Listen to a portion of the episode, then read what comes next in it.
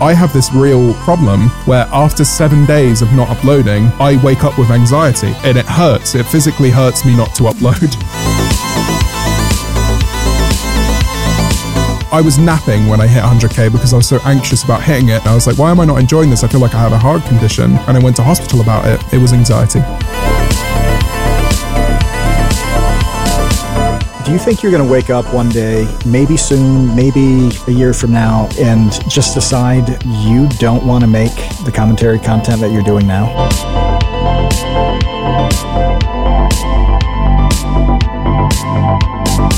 So you mentioned that making this music felt like you were really tapping into your artistic and creative side. On a, on like a more conceptual level, is YouTube art?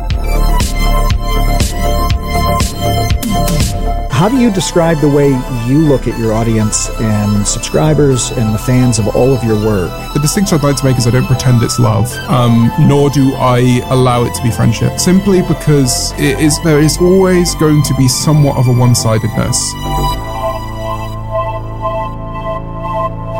Hey, welcome to the Create Unknown, the home of Make Something Mean Something. I am Kevin Lieber. With me, as always, is Matthew Tabor, and joining us right now is an absolute flood of new, fresh blood hanging out with us live on Discord because it is T C U night, Wednesday night, six p.m. Eastern. There are a lot of people listening right now. Yeah, feels good. A lot, and we just had, yeah, we had a few dozen uh, join in the last few minutes, uh, thanks to a retweet from our guest. So it's nice to get good pe- or to to get new people in.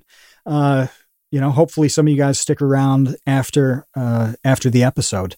Uh, for the veterans of the Create Unknown, do not forget that you will get an ad-free experience if you join Patreon for as little as two dollars becoming a tot. And the annual memberships are great because they cut, what is it, twenty percent off the price, which is cool. twenty bucks gets you a year of being a tot and uh, participation in these, these interviews. So that's cool. Uh, and I also want to mention uh, how well uh, how well the Electro Voice R E twenty mics worked out. I mentioned those last week, and uh, we got some really good feedback on how smooth they sounded. We had we had very good mics. It's not like we needed some tremendous upgrade, uh, but Electro Voice uh, sent us a couple, and it's it's actually it feels good to be able to talk about a thing like legitimately and say, "Oh, this is this is really great," and I'm not reading talking points. That's frustrating and weird. So again, thank you, Electro Voice, for making Uh, Kevin sound adequate and me sound very sexy. yeah, yeah. It's amazing how that worked out. You know, I I went from sounding yeah. hideous and disgusting to adequate, and um, right. y- you went from what elegant to to sexy. That that's a weird. Yeah, it's a weird upgrade, but you know, you went, and that's that's what the R E twenty can do, right? Is it can take somebody right. like Kevin, who's a two, his voice is a two, and yeah, it can I'm turn a goblin, it into a serviceable. Basically. A yeah. goblin voice. It becomes a serviceable five or six, and then it can take somebody like me, who's who's a nine point five, and then just get you that last bit all right. the way up to perfect ten. That's what mm-hmm. the R E twenty does. It's true. It's true. Um, oh, and also real quick before you uh, talk about our guests, if anyone is listening live with us and they want to join the chat, just become a patron. Go to patreon.com slash the create unknown. Two bucks, become a two dollar yep. tot, and then you can join the episode chat and ask our guests questions at the end. All right, without further ado, yes. or ado, uh, let's hear about our guest. Our guest is uh, somebody who we've we've wanted on for a long, long time, uh, and was a, a little bit of an inspiration in our early days. So every generation has a witty, charming, funny British man with striking good looks and the sort of subtle trustworthiness that would make him a fine candidate to date your younger sister. Our generation's was Hugh Grant, and this generation's may very well be James Marriott. And if he can uh, avoid prostitutes, uh, his reign will last a bit longer than Hugh Grant's did. I must say, this is the first time I've ever been compared to Hugh Grant, and I'm not sure in this context I appreciate it, but I, you know what, I'll take it. I'll take Hugh Grant. Take those. Well, James, you are famously one of the E-Boys, along with ImAllexx, Memulus, and Will N E. And uh, we can't forget the CampCast that you used to do with Alex. That's one that, yes. that was one of our personal favorites back in the day. Um, yeah, I remember that you guys liked that. I, I that was a that did. was like the beginning of everything, really. Doing the CampCast, I think things really took off from that. People found like a really good connection to that to that podcast, and it really ignited love for me with podcasts. So I loved that, loved it. They did. And to give uh, anybody who's not familiar with James a rundown on his content, uh, James uh, has his own YouTube channel in addition to the E-Boys Madness that focuses on on commentary. And depending on the week, he might be talking about a poem Gabby Hanna wrote about him, everything wrong with Trisha Paytas, which he somehow managed to fit into seventeen minutes, or how James Charles can't actually sing. James Marriott, mm. though, can actually sing, and he's emerging Debatable. as yeah. well, it's, a it's, a, people, it's a point of debate. A lot of people are uh, getting a little nutty over your music, and mm. when you uh, released "Slow Down" months ago, uh, it impressed audiences and also the the creators that that we both know. One of our mutual friends said privately after that dropped that you have a legitimate shot at going from YouTube royalty to pop sensation a la Filthy Frank and Joji. And mm, wow. your latest uh, No Left Brain release, which includes the song Him, seems to support that theory. But we're really defined that. by what we do behind closed doors. And though I value privacy in the YouTube community, I'm quite happy to leak the fact that James is the kindest, most considerate, most respectful creator I've talked to, even when no one can see it. He's legitimately supportive of his fans, and he's the first to call for understanding and patience when another creator has a problem. He's one of the few YouTubers who really is who you think he is. Um, So between all of this stuff, the videos, the podcast, the music, we've got a lot to unpack here, but we need to start sure. with controversial international politics. James. Oh, good. Let's go. that's, well, that's my, look, you know, this is my point of interest. I'm really good at this stuff. This is, this is serious. Do you eat peanut butter and jelly sandwiches? And if so, how do they compare with beans on toast? Oh my God. I have never had a peanut butter and jelly sandwich.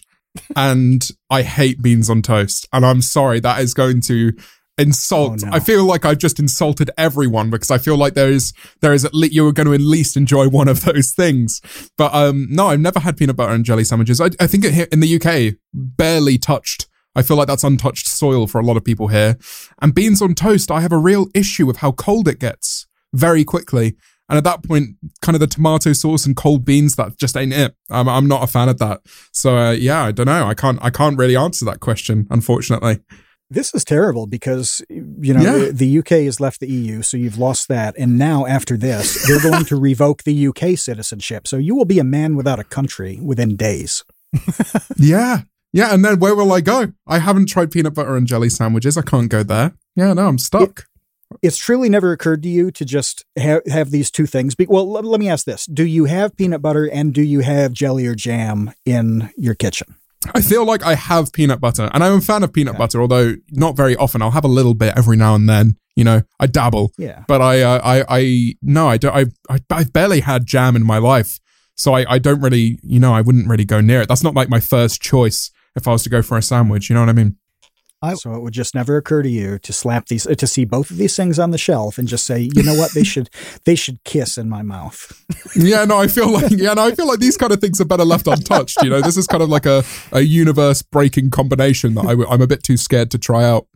I like the point about the beans getting cold because we spoke with um, Ted Nivison last week on mm. the podcast about this peanut butter and jelly and beans on toast controversy controversy because if anyone isn't aware and and and, and isn't on Twitter all day like some of us are, uh, there there was a bit of a meme about this this showdown between P B and J and and beans on toast, and uh, I think Ted's main contention was the sloppiness factor. Uh, no, mm. he did not mention. Yep. How quickly the beans get cold, and I hadn't thought of that either. So that that brings an element to this argument that I think is really important. Beans do it's get cold important. really quickly. Especially when they get separated from the pack.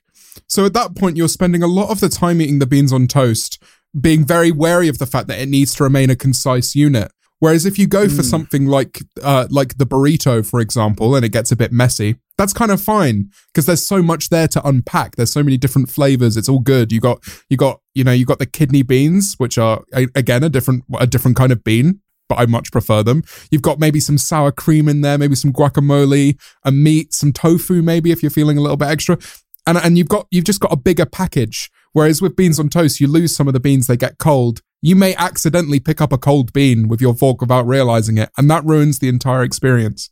So yeah, I'm not a fan.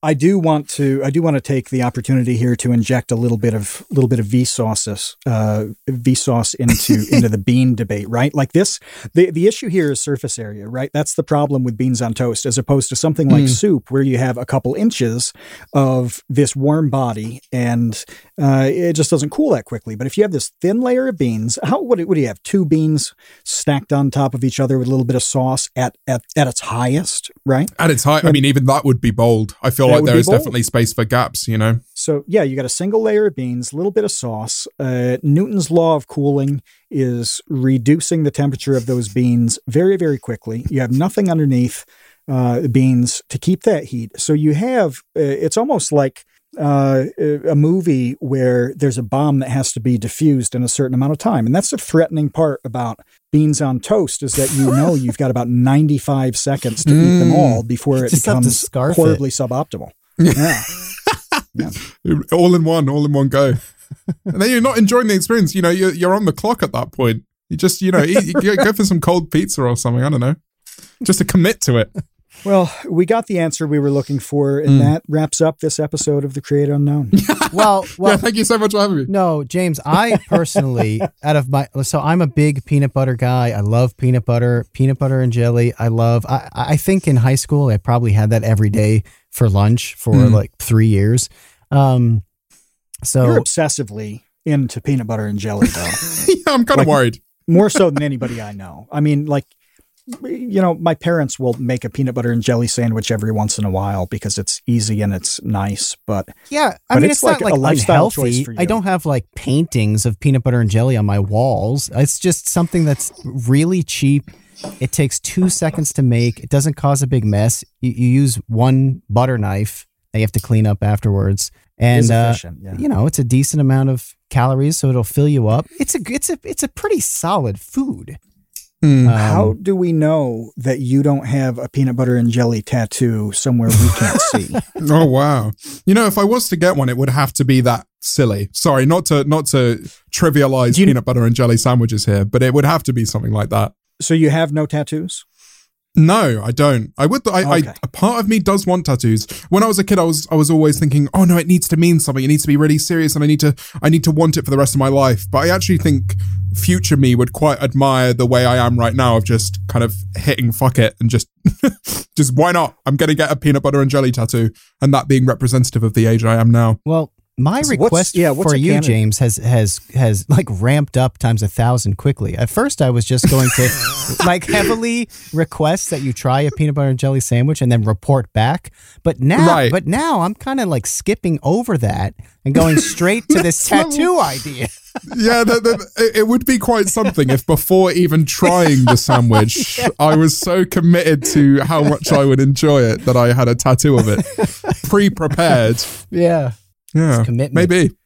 Well, I it'll like be nice. Uh, it'll be nice for us to get E-Boys tattoos at VidCon, mm. and you can get a Create Unknown tattoo. We'll call it even. Yeah, let's do that. I'll, I'll happily do that. Let's have some E-Boys tattoos. I'd love. I'd love you trying to explain that.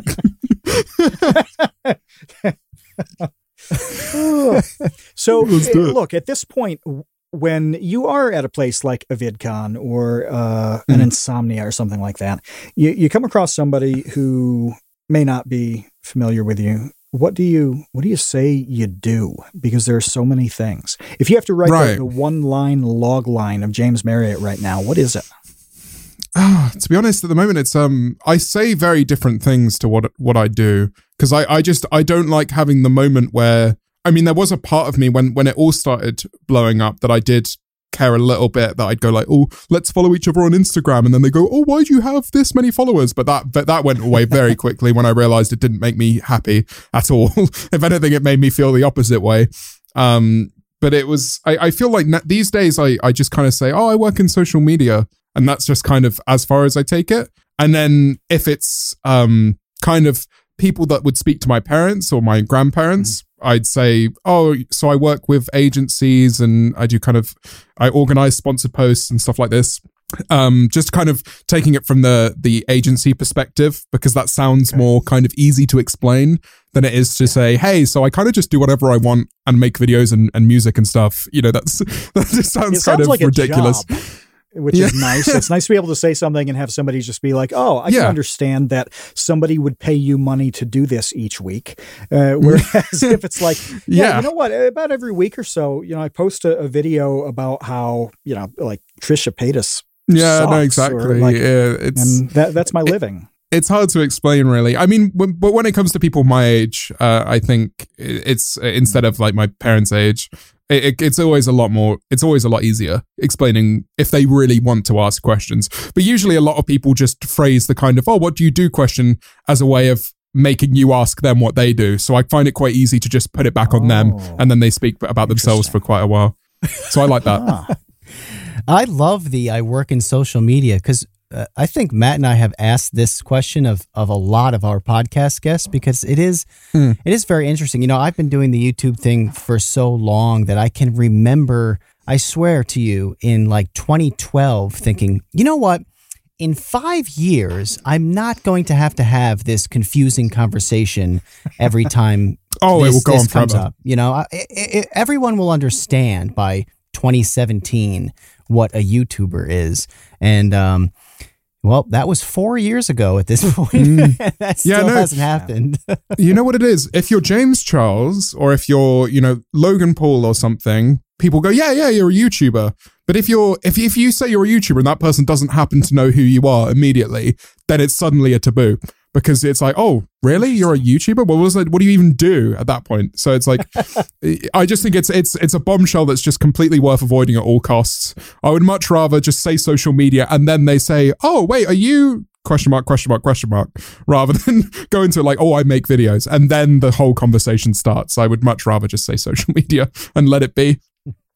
That's yeah, genius. That's general enough that it includes all the videos, all the podcasts, all the... Yeah, exactly. Uh, you do the the occasional stream as well?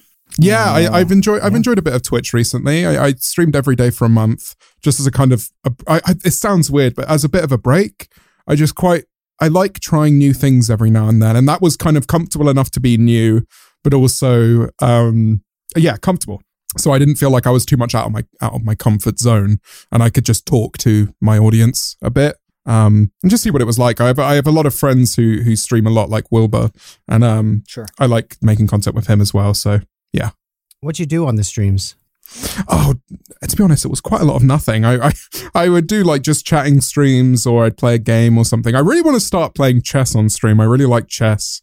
Um, but yeah, or, or, or like just anything really, just very relaxed content. It's just me doing something. That's that's all it ever really was.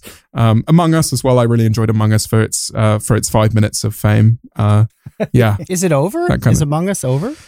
It looks like it is. Oh. I mean, it's it, it kind of the thing is, is they still only I believe they have four people working on the game, and I over five hundred million people played it in one month, and there's four people working on the game. Oh.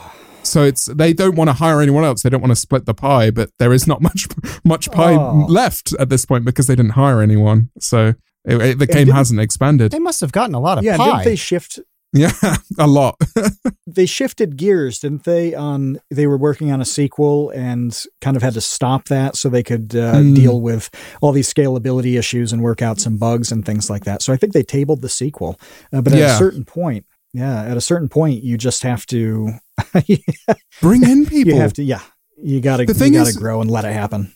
There was there was this person that did an amazing um, mod for it. I mean, loads of people have done these incredible mods for it, but there's this one guy called Automated, and he did the proximity mod, which is the one where you can talk in game um, to people. And also now it's got a thing where you you you can hear ghosts if you're the imposter, which is hilarious. You kill someone and then the, the ghost can talk to you and go like, oh, well, you fucking killed me, you know?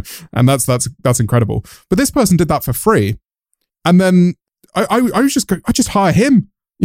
Why not just hire that guy? I mean, he did all this for free and it was incredible. And he was turning around these mods. They do the updates and you'd be able to have an updated version of the mod within within six hours. He was just constantly working on it for nothing. You could donate to his Patreon, but that was it. And I, I was just thinking, how how stupid have you got to be not to hire this guy? He's incredible. But yeah. Yeah, it it reminds me of um what was the game? Uh, every this is like such a famous thing, but I'm such a non like P C gamer that I'm going to sound really mm. boomer here. But what was the game? Was it Dota that was based off of World of Warcraft and Blizzard had an opportunity to buy it? Maybe it was it was like either Dota or Dota two. Mm. Um, and, and I think it was Blizzard had an opportunity to buy it. Oh, okay. So Many Kudos is in the chat right now, and he says Dota two was a Warcraft three mod. Yeah. And um, and I'm pretty sure that Blizzard had an opportunity to buy it and they didn't. And it has gone on to mm. become like an insanely popular and incredibly profitable game uh, in and of itself. And they lost out, lost out on, uh, I don't know, a lot of millions yep. of dollars because of that. Yeah, you're you're right about that, wow. about Dota being coming from uh, Warcraft three. The chat did a good job chasing that down. Uh, but yeah, it was... Uh, It was uh, kind of a mod for Warcraft three and turned into something with a life of its own. And what they, they had the championships in, is it San Diego or Los Angeles, where it's like a, a stadium event now? I love how big esports are. I think it's incredible. I'm really happy about it. I think is that gonna I, be I, your fourth career? Who knows? I, I, I'm really not good at any game. I'm not good enough at any games to to go professional. I wish I was. I used to be very good at FIFA, and I'm I'm quite good at Valorant, actually. I've just picked that up, and that's quite fun. But no, I, I don't think I'm anywhere near the professional level. And also, I think the ideal age to be an esports gamer is between sixteen and twenty-one. Have you ever watched like the League of Legends tournaments, and it's just like you get too old, your reaction times aren't good enough, and you just you just you fall off after about like twenty-two years old, I think. That's when you start getting worse. And I'm past that now, so it's only downhill for my esports career. I've not got any it's time over left. For you. Yeah, before it's, it even it's began. Over before it began. That's right. Yeah. So sad. So sad. Well, you've always got chess, don't you? Now you yeah, mentioned no, that. Exactly. I'd like to, is that something new that you're getting into, or is it something you played yeah. for a while? So I have a very addictive personality, and sometimes things stick. Sometimes I try something once and then it doesn't stick, and then I come back to it a few months uh, later and then it does stick. And I've okay. I've played over the last week, I believe, one hundred fifty games of chess. Um, hey yo. Yeah, so I, I uh, blitz chess, bear in mind. So not like these long games going on, but um, they're like five minute games. And uh, yeah, I love it. I, I find it really satisfying. Even when I lose, it's kind of, you know, I, I play a lot of games and I rage a lot when I lose, but with this one, it's, It's just uh, it's it's fine. When I'm when I'm beaten at chess, I'm beaten by a better chess player, and that's always a good feeling. Or I've made a mistake, and I'm the one who's who's messed up the chess. I wondered about this because uh, I, I was actually thinking about about some games uh, like chess that are r- real skill games. You know, there's no mm. real luck of the draw hit there, and and what that would be like with streaming, because it seems like if if you weren't amazing, Hearthstone is another is another one where mm. like that. There's a lot of, of uh, uh, randomness built into that game, you know, based on the draw of cards. But um, but unless you're really good, aren't there a lot of people in the stream who are uh, criticizing you? Um, yeah, a lot of backseat backseat chess players, as we call them. Yeah, no, I've never, yeah. I've never, I've never streamed uh, chess for this very reason.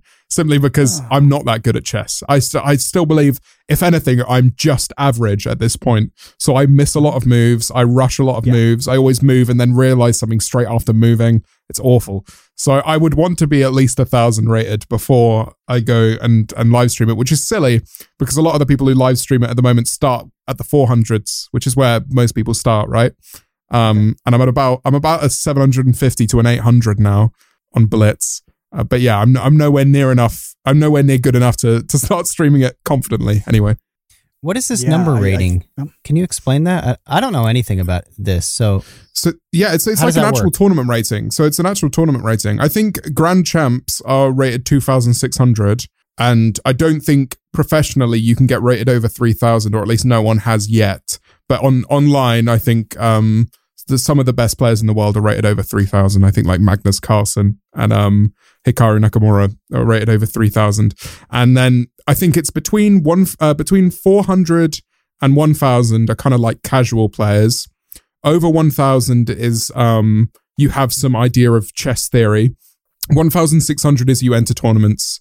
two thousand six hundred is Grandmaster. I might be wrong, but I feel like that's kind of where my head's at about it. Um, so yeah, it's kind of, it started off as tournament ratings. So if you went to actual in real life tournaments, you could get a rating, and that's still technically what happens. But online, they kind of try and recreate it just by judging how how you're playing against people of similar levels or higher levels. That's awesome. I, I didn't know about that at all. So one of the, the the the the best chess players in the world's name is Magnus. I mean, yeah, that's ridiculous. It's amazing, isn't it? Yeah, Magnus Carlsen. Yeah, no, he's he's he's incredible. He's been losing a lot recently, which is really sad because it's it's like watching any kind of genius or prodigy start doing badly for a small amount of time. It's always really sad. But um, no, he's fantastic. He's is like it. There's I my recommended on YouTube is full of chess at the moment. I I absorb chess content like it is absolutely nothing. So is it because yeah, of no. the Queen's Gambit, the Netflix show? Funnily enough, no. No, okay. I've owned, I watched that because of my because of how much I was enjoying chess, because I was watching a lot of content, and then I heard the Queen's Gambit being spoken about on streams. And then um, my girlfriend asked if I wanted to watch it with her, and I really liked it. Yeah, it was a really good show. Uh, and that also explains some of the tournament ratings and stuff in there if you really listen. Oh, well, then I just outed myself for having not watched that show. Oh, wait, sorry. I didn't realize you'd watched it. I wasn't trying to call you out. I was like, oh, well, if, well, if you actually Busted. watched the show, uh, Kevin, you would have actually known about the tournament ratings.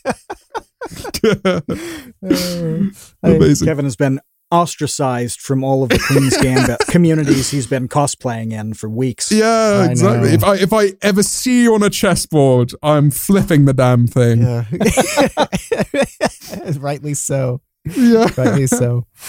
So you've got uh, a dozen different things going on, and it sounds like they go on day after day. How are you? How are you figuring out Uh, how to do videos with this schedule, because you're still releasing mm. these pretty consistently? Uh, yeah, it's kind of slowed down these days. Um, I I think I spoke to to to, uh, to Nerd City about this because he couldn't understand how I uploaded weekly on my own for like two or two or three years or something crazy yeah. like that. Um, I don't really know how I did it. I again, I have quite an addictive personality, so when I get set into doing things, I really struggle to get out of them. So I have this real problem where after seven days of not uploading, I wake up with anxiety, and uh, and it hurts. It physically hurts me not to upload, which is quite scary. And I'm only I'm only just getting over that. So now when I upload, it's just because I want to, or because I you know I need to pay rent, right? Or because one of these things. Um, but before it was a lot of fear and a lot of um again a, kind of like a, a painful mixture of imposter syndrome and. Yeah, fear, just of not not doing enough to to warrant the position I'm in or the audience that I that I have or had. Uh, so yeah, I, I kind of take it a little bit slower these days, but it is quite hard to balance um, the stuff I do because a lot of it doesn't feel like work, but it takes a lot of energy from me, especially my creative energy. Uh, and that's why I do things like chess, because that kind of puts my mind back into the right gears for work. Uh, so yeah. It's fascinating Is there to somebody, me. Oh, go on, Kevin. S- sorry, it's fascinating to me that Ted Nivison, who we spoke to last week, has this same problem and reacts to it in the opposite way. Mm. Because he was talking about th- this the same things that a lot of people talk about when it comes to imposter syndrome um, and just general anxiety. But he has been not posting videos, yeah. whereas you react to it as needing to post a video. Like you get anxiety from not posting, yeah. and he, his anxiety has led him. And he just put out a video uh, this week. Yeah, I, I watched it. I I, yeah, I love about Ted. This. Yeah, yeah, yeah. See, it was a good see, video. What what Ted needs to understand is, and, and I I don't I would I would never say this about myself. Um, Ted is incredibly entertaining naturally. He's one of like, I can watch absolutely anything he does. The same goes for people like Schlatt, who's also been on the podcast, I believe. Um, yeah. He is just naturally incredible. And I've always thought that about them. As soon as I, as soon as I watch the first video of theirs, and it's just a feeling I get about people like this. So the same goes for Tommy Innit, who's doing just incredibly at the moment. I feel like he could do whatever he wanted, and pe- and he does, and he does, as he said in the video, he does like where he goes and, and does like milkman videos, or he or he'll speak about some some trip he had on edibles, and it does well for him, and that and and the, but that's because they're good videos because he's in them. So if he had had my my my way of dealing with imposter syndrome, he probably wouldn't have been any happier, because I believe I'm no happier because of the amount I upload.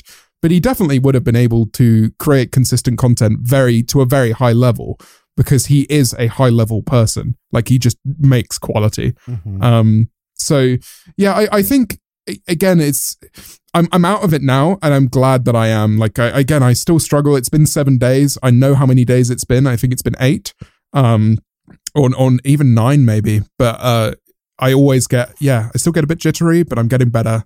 And uh, I don't feel the need to constantly have a drip feed of, of commentary going into my viewers' veins.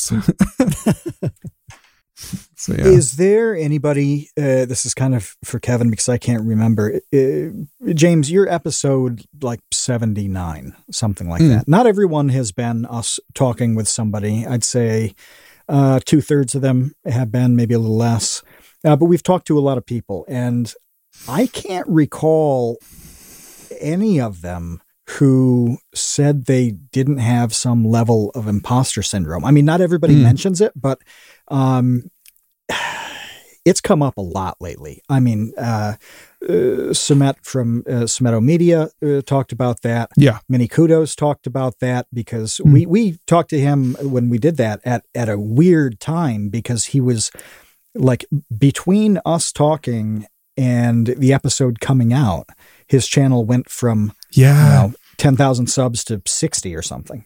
Yeah, uh, that's always so one of the hardest people, moments. Yeah. Oh, did you did you feel funny as kind of the initial real growth happened?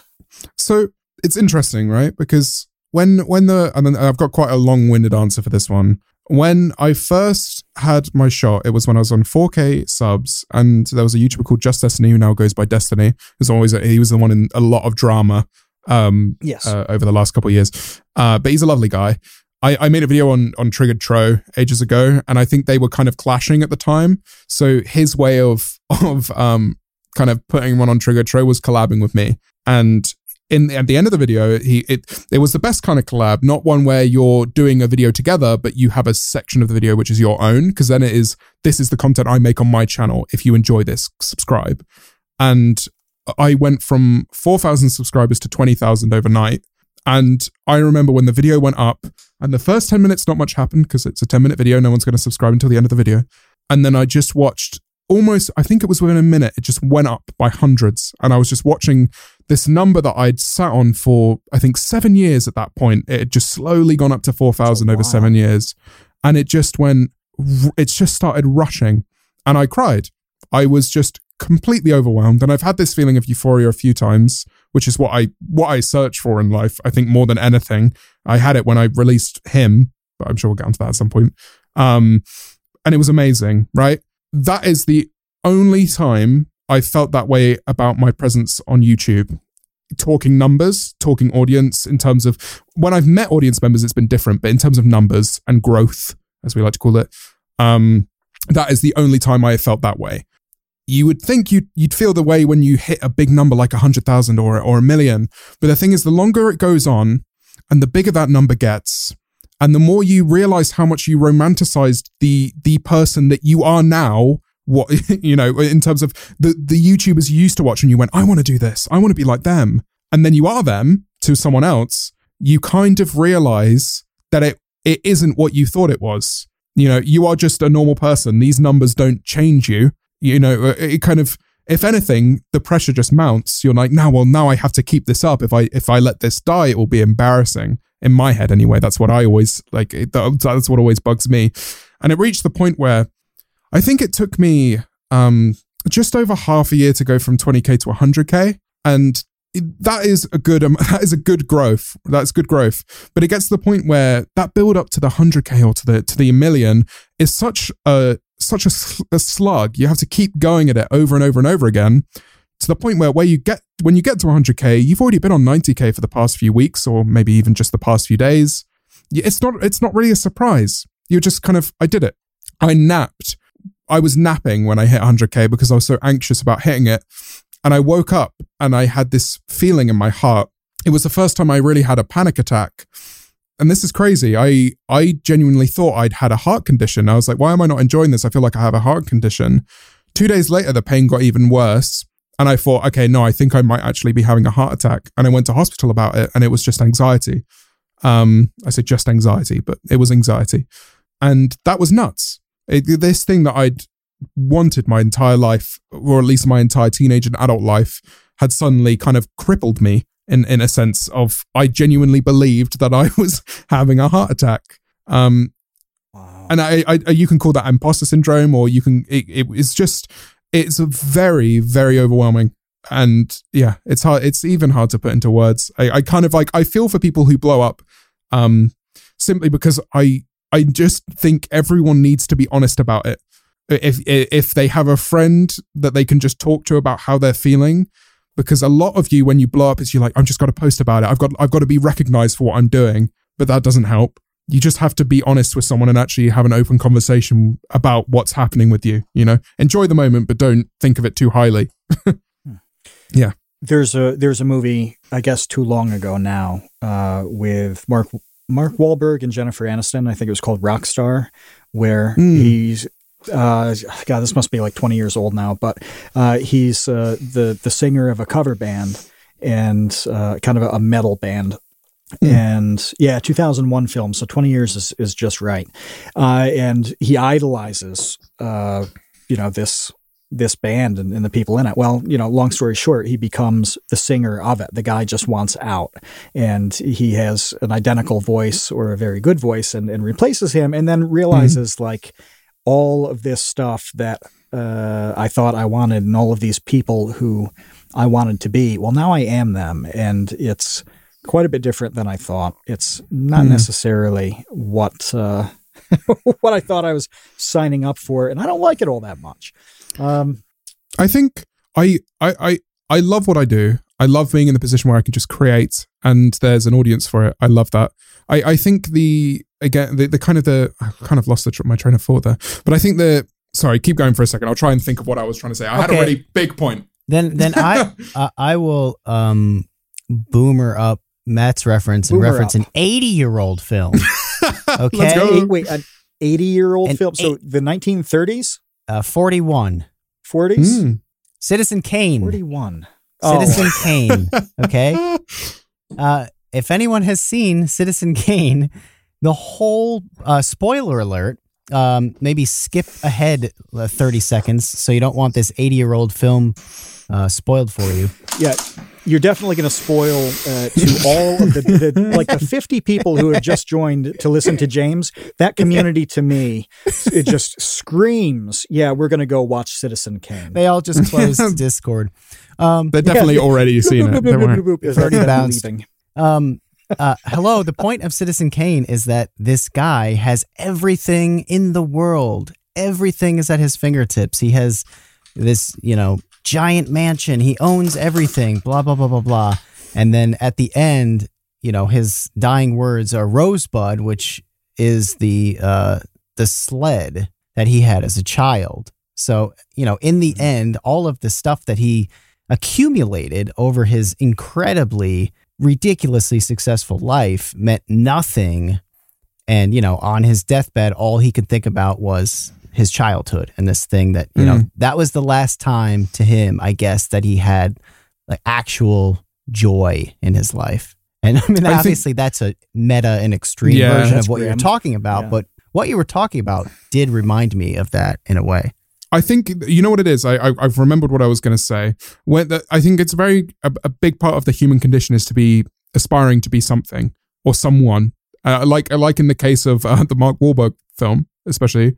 And when, when people watch YouTubers and they go, oh, I'm going to upload a video, you don't see yourself as someone who hits a million subscribers. I, I think myself and a lot of people I know included, I've always said, oh, it would be great to have an audience of like ten thousand subscribers and just see how that is, you know, and that would be amazing. And then as soon as, because YouTube, but YouTube doesn't really work like that. You don't really get ten K subscribers that are consistent for the rest of your YouTube career. Everyone has a moment, at least the majority have a moment, if they do make it as a YouTuber, where they have a spike. And they, all of a sudden, sometimes overnight, immediately become their goal, or what they thought was unattainable, the thing they dreamed of. And when you reach that, it is only human to want something different as soon as you get there. Because I, I it is I don't know many people who can rest on something and go, I did it, unless they are perhaps on their deathbed or or are just kind of completely demotivated. And I think that is an issue that I had, because I thought that would be the impossible thing that I would always wish for, you know, to be an actor or a a YouTuber or a musician. And that was the thing that I would always be reaching for and always be striving for and have little joys in that build up.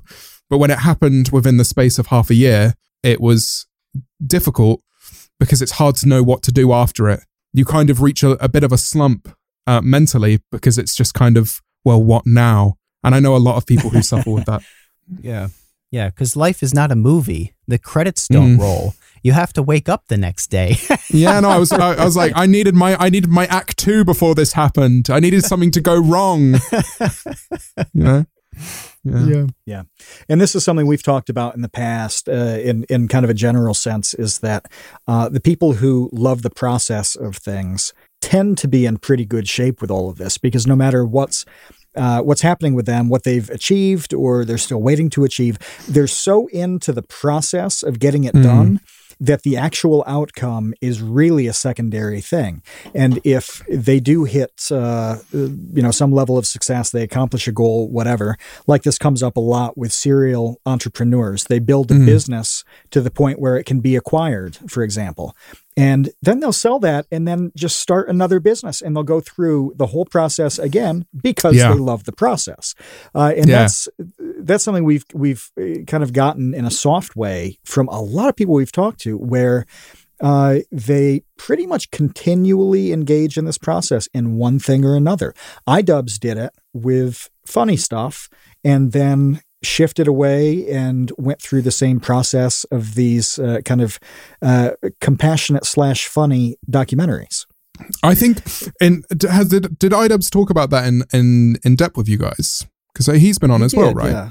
yeah. So was, he, was his thing was that. his thing not more evolving with the state of YouTube? Because I always assumed it was like he understood that there was no place for what he was doing beforehand and that he had to shift it up. I didn't realize that it was a personal thing on top of that. Uh, Kevin, uh, tell me if you agree with what I'm about to say. I think it, it was kind of necessary given given the, the state of things changing, but I think he's just gotten a little bit older and his perspective mm. has changed and his interests have changed. And I think even if YouTube was exactly the same, he probably would be moving into mm-hmm. things with more meaning like this. Kevin, did you get that sense? Yeah, I would agree. Yes, we have, we've actually talked to iDubbbz twice um, on this podcast. Mm. And yeah, it, it seemed like he just felt like things like Content Cop ran its course uh, more so, I agree. I think, than, yeah. um, you know, he was afraid. I mean, he doesn't even care that YouTube deleted like the Leafy one. I don't know. He's like, whatever. right. I, I, you know, I don't care. Okay. Yeah, I made yeah. fun. Of, I made fun of his chin. He can't change that. Um, I guess he could get a chin implant, but you know, yeah. it's an immutable characteristic that I made fun of. That's against terms of service now for bullying. They deleted the video. Whatever. I can just make other stuff. Um, so yeah, I agree with him. I, I think that Matt. That that's a sense that I got as well, is that he's not like, oh, I'm fighting Susan yeah. Wojcicki and her rules. It's more like, yeah, I did that. I. kind of set out um, to accomplish what I wanted to. And I felt that way over the years on Vsauce two as well, where it's mm. like, you know, I have done this type of content kind of to its limit, and I'm ready to try something else. And I know that audiences get upset with that, but it's like... It's human. I don't know. Yeah. It's like, I'm over it. I no, I completely I'm, get you. I'm ready to try something else. Sorry, guys. Like, you know, Seinfeld is canceled. It's like my wife and I have been watching Seinfeld from the beginning on Hulu. It's been years since I watched that show. And it just reminded me of the fact that um, Jerry Seinfeld, and I think Dave, uh, Larry David as well, but I think it was mostly Seinfeld himself, just didn't want to do the show anymore. Like, didn't they, they were, leave it on a high? It was like the highest rated finale. Oh my gosh. Yeah, yeah, I think yeah, it was, it, was it ran nine completely. seasons and, and he was like, yeah, ten seems like too long. And N B C was going to pay him like five million dollars an episode or something completely crazy yeah. uh, in, you know, like nineteen ninety-eight or whatever. And he was like, no, nah, it's over. This show's done. And it was, that was I've it. got so much James, respect for that. Do you think, do you think you're going to wake up one day, maybe soon, maybe a year from now, something like that. And, and just decide, you don't want to make the commentary content that you're doing now? Do you think I there's going to be an end of life for that? The the we spoke about like the kind of videos I made earlier, right? I've already made this. I've made this very clear to my audience, the ones that are very kind of who watch my Twitch streams or who mm-hmm. kind of interact with me on Instagram or Twitter. Um, they all know that the the days of me making videos on trending topics are over. I can't see myself doing that again, unless I feel real passion for a topic. And when I say I haven't felt much passion for YouTube drama in quite a while, it has been quite a while. The only thing that I felt somewhat interested in is just, I think Trisha Paytas is so interesting. She has she's been through the person, yeah. ringer so many times, and yet now she's going through a stint where she, where people like her. And I, I find it yeah. fascinating that, that she has this way of just completely contorting herself every single year and constantly evolving so impressively. And I, I just find she her incredibly has, yeah. interesting. She honestly, her career is is like out of W W E. It's fascinating. By the year, like the plots uh, change and she's either this uh, major heel or, uh, you know, has this redemption arc and all of a sudden people like her, and it just cycles back and forth. And then all of a sudden she's nude and that's a, a thing. Yeah. And, yeah. She's on a, the podcast with uh, Ethan Klein and that's a thing. By like, the way, it's that all podcast is incredible. I know a lot of people have an, have an issue with H three and I completely understand it, but that podcast, Frenemies, I was considering buying the merch for it because I just, I cannot tell you how much I love that podcast. I'll have it on while I'm playing my chess. And they, they and Trisha says some of the most, some of the dumbest stuff that you could even imagine. Like it's it genuinely, there are some highlights out there that are incredible. And I, I love it. I love how stupid it is. I, I think there's it's such an interesting concept to have people that used to hate each other so so massively, and just it's very kind of different levels of, of intellect, but kind of Trisha has this kind of pop culture intelligence as well that really clashes with Ethan's kind of lack thereof, and it's just incredible. I love it. Did she ever figure out what Hitler did that was so bad?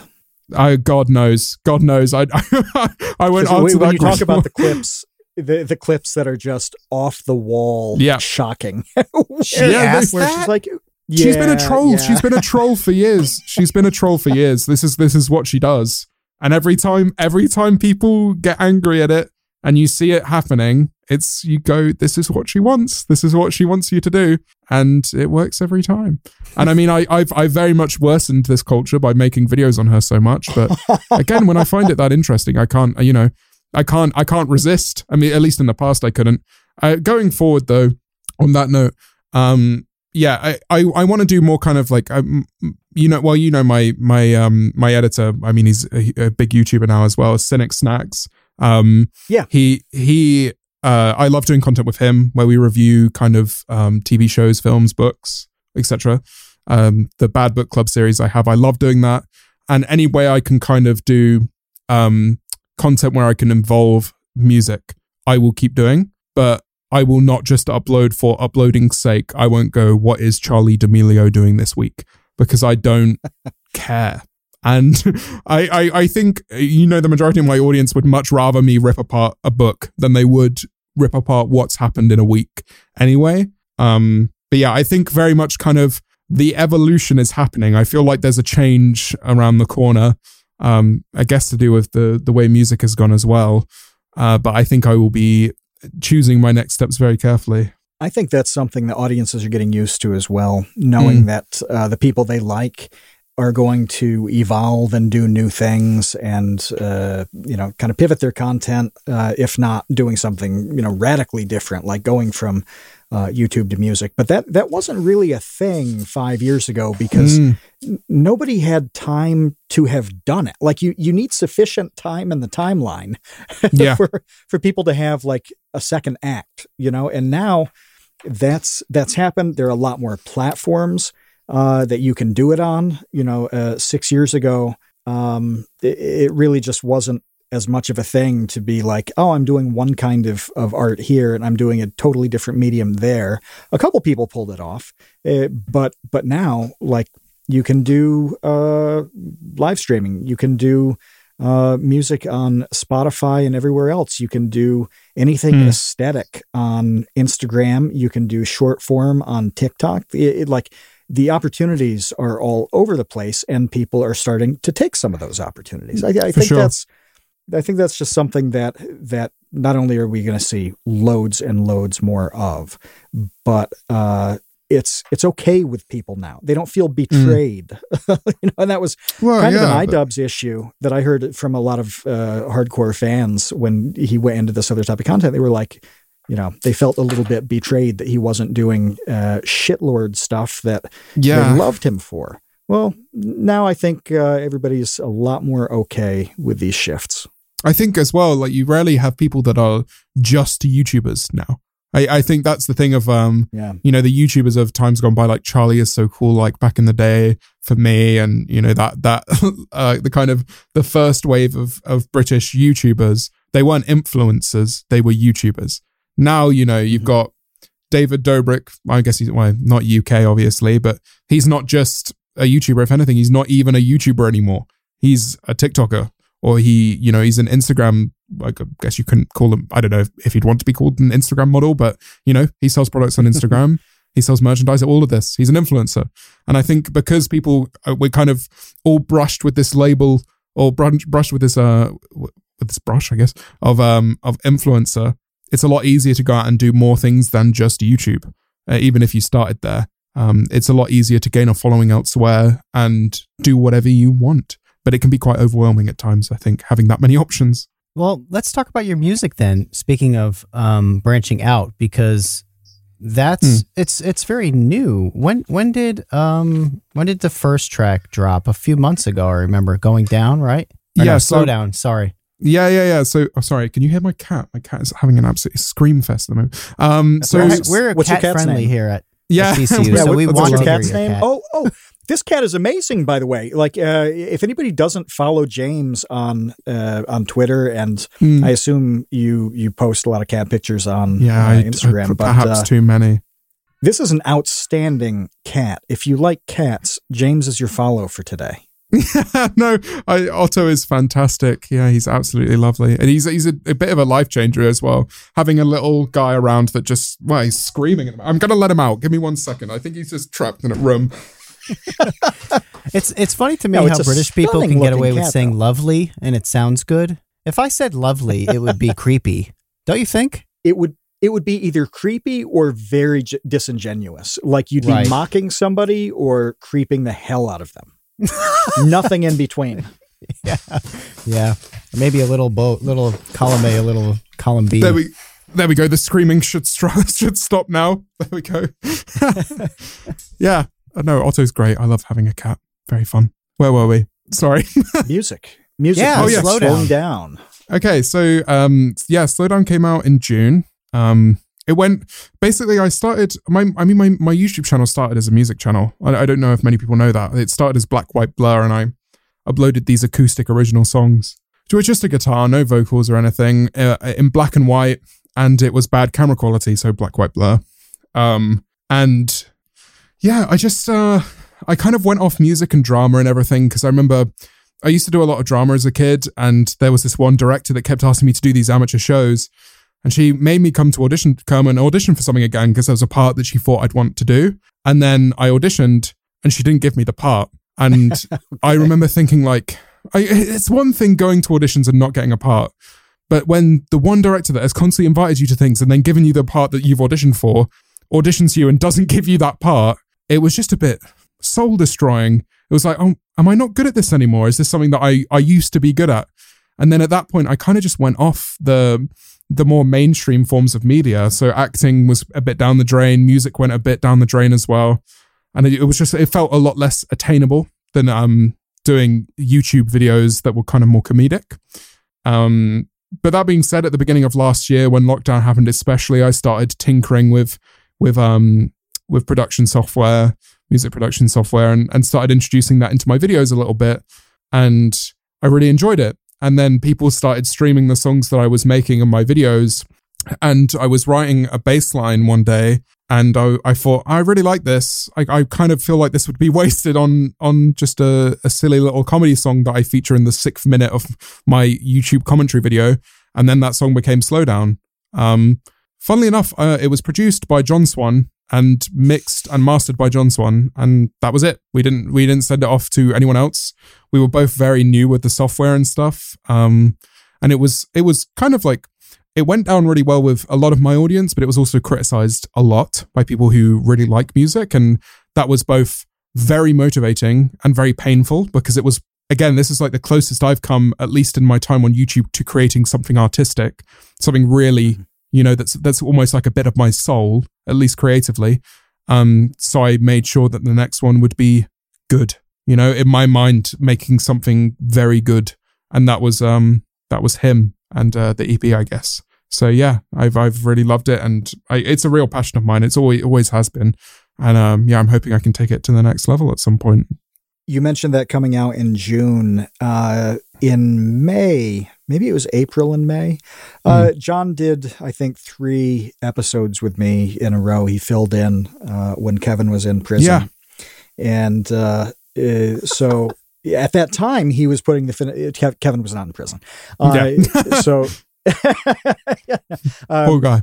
uh, John was, uh, you know, kind of putting the, the finishing touches on this. Yeah. I know you were working uh, constantly with him to sort out the final details on that. And, uh, you know, and he was pretty happy with how it came out. And it, it seemed to it seemed to have a very real presence. You know, I yeah. mean, you say it was it was criticized, uh, which I, I think anything uh, that's a new effort is going to be. Yeah. Um, uh, but but yeah, I mean, he was very motivated uh, after after that came out, and, and and proud of that project, and that was cool to see, because when you know, sure, the guy who's doing it is going to be happy with the thing he's making, but when the people around them are happy with the product, that makes. That makes a difference. It's a different level of kind of appreciation. And I do this with mm.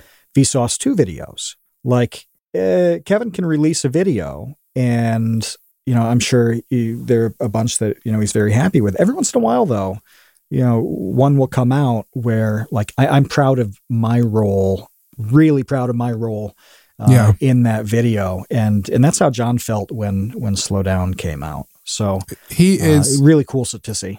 Incredibly talented. I, I, I, he's one of the few people that I watch every video of. Um, I remember speaking to him ages before he blew up, and he deserved it so much. And I'm really glad that he got it. And I think a lot of people wouldn't make that connection between him and I, because we, we, although we're in the same genre, we, we represent quite separate parts of it for many reasons. Sure. Um, but no, I've always, I've always backed him. I think he's incredibly smart, and I think he's, he's incredibly gifted in anything he touches. Really, he's really. How did the uh, two really of guy. you start? How did the two of you start working on music? How did this? Uh, how did that come together? I remember, I think it was The Right Opinion mentioned that John Swan knew his way around music software a long time before, and John helped me out with um, some of the jokey songs I did. So Adios Lele, which is, I I love that song. It was so stupid, but he did this incredible violin part for it acoustically, and it was just incredible. Um, yeah, we started working on that kind of stuff. And then when it came to doing serious music, I thought, well, why not? We've shown that we can work together. Let's try it. Let's give it a go. And then when it came to doing the E P, I think it was, I was, he was, he was very busy. And we did work a little bit on some stuff together, but I thought, okay, I need to bring in people who, who do music full time. So I know I can just take as much time from them as, as physically possible. yeah. So yeah, that was that was uh, how that all went down. I want to pluck something that you said earlier and dig into it a little bit. Mm. And that is this concept that I hadn't thought about before, not really in depth, but I mean, tangentially, I've considered it. But um, this idea of art versus YouTube. So you mentioned that making mm. this music felt like you were f- really tapping into your artistic and creative side, bearing a bit of your soul, mm. as you a, as you've alluded to. Um, kind of for the first time, as opposed to what you do on YouTube. So can you kind of parse and, and elucidate the difference? And and on a, on like a more conceptual level, is YouTube art?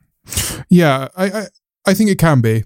I think the issue is is you know as as Matt was saying earlier, right? The the the issue I have is, well, you said it in a nice way. You said that I'm very similar to to my online presence. Well, kind of behind closed doors, I'm very similar to the way I am publicly. Um, but I think that is that is not accidental. And and that's what I'd say about YouTube is I have been the same, or at least close to the same, in every single one of my videos over the last few years. But there have been times yeah. where I have not been that person. I've been so low. I've been not wanting to make a video, or I've been just really just depressed in general. And I've not wanted to be doing that person and being that personality. Um, and for that reason, I feel like there's, there's, even if the front is representing what I currently am, it feels like there is an element of maybe even superficiality when it comes to my YouTube channel, where it's like, I know I have to keep up this image. And at that point, it comes, even, even at the most honest of times, it feels like something partially dishonest, because I could never just turn on a camera and bare my soul for everyone to see and go, this is how I really feel about this, or, you know, this is this is what I've been going through. Whereas when it became music, and when I could write something about a way that I felt or something that I believe, and it just be complete, unfiltered, how it was for me, or how it felt, or what I did, that to me becomes art. Um, when you kind of, it, it feels like, I feel like, you know, it's almost like sewing a patch of your soul onto something when you feel like you're making art. And there have been times where I felt like I've done that with YouTube. But until I made music, I realized that it wasn't, it was nowhere near what I thought it was. When, when doing music, it felt like I was really putting my all into something. And I think at that point, it's kind of, you know, by force of pressure, it, it becomes art, I guess, at least in my mind. Matt, what do you think about Does YouTube that, and art? Mm. Uh... You know, it's changing. It's, it's, I, I consider myself uh, way, way less of a creative than anybody I've ever talked to in my life. When, when I was in school, like when I was in elementary school and I would go through the lunch line and the woman would like put together tacos for me, she was more of a creator in that moment than I will ever be at my peak. So that's, that's so not true. Like, It, it, I, I don't think of it that way at all, but um, it's really changed for me over the last year, this this obsession with holding on to people's time, okay? The that's that's a high art to me, because there are, uh, I'm trying to think of specific people. Uh, well, John Swan's a good example of this, because of the way people uh, will watch every one of his videos, and they might be half an hour long, but his retention is insane. People stick around. They watch the whole thing. Uh, Internet Historian is another one where nobody's watching two minutes of an Internet Historian video. They're watching all forty-eight minutes of it. Um, mm. That's a really high art to be able to get somebody in and hold them in. And I keep thinking of that concept in all types of creation, whether it's some restaurants, people eat and get out of there. Other restaurants, they have to have policies uh, that you can only stay so long, because if it were up to the customers, they would hang out for three hours every time. Mm.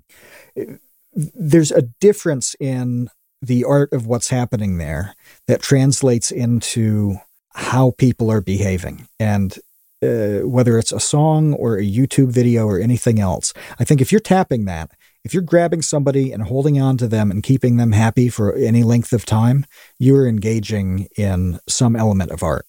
Yeah. I, I think, again, I think art is so subjective.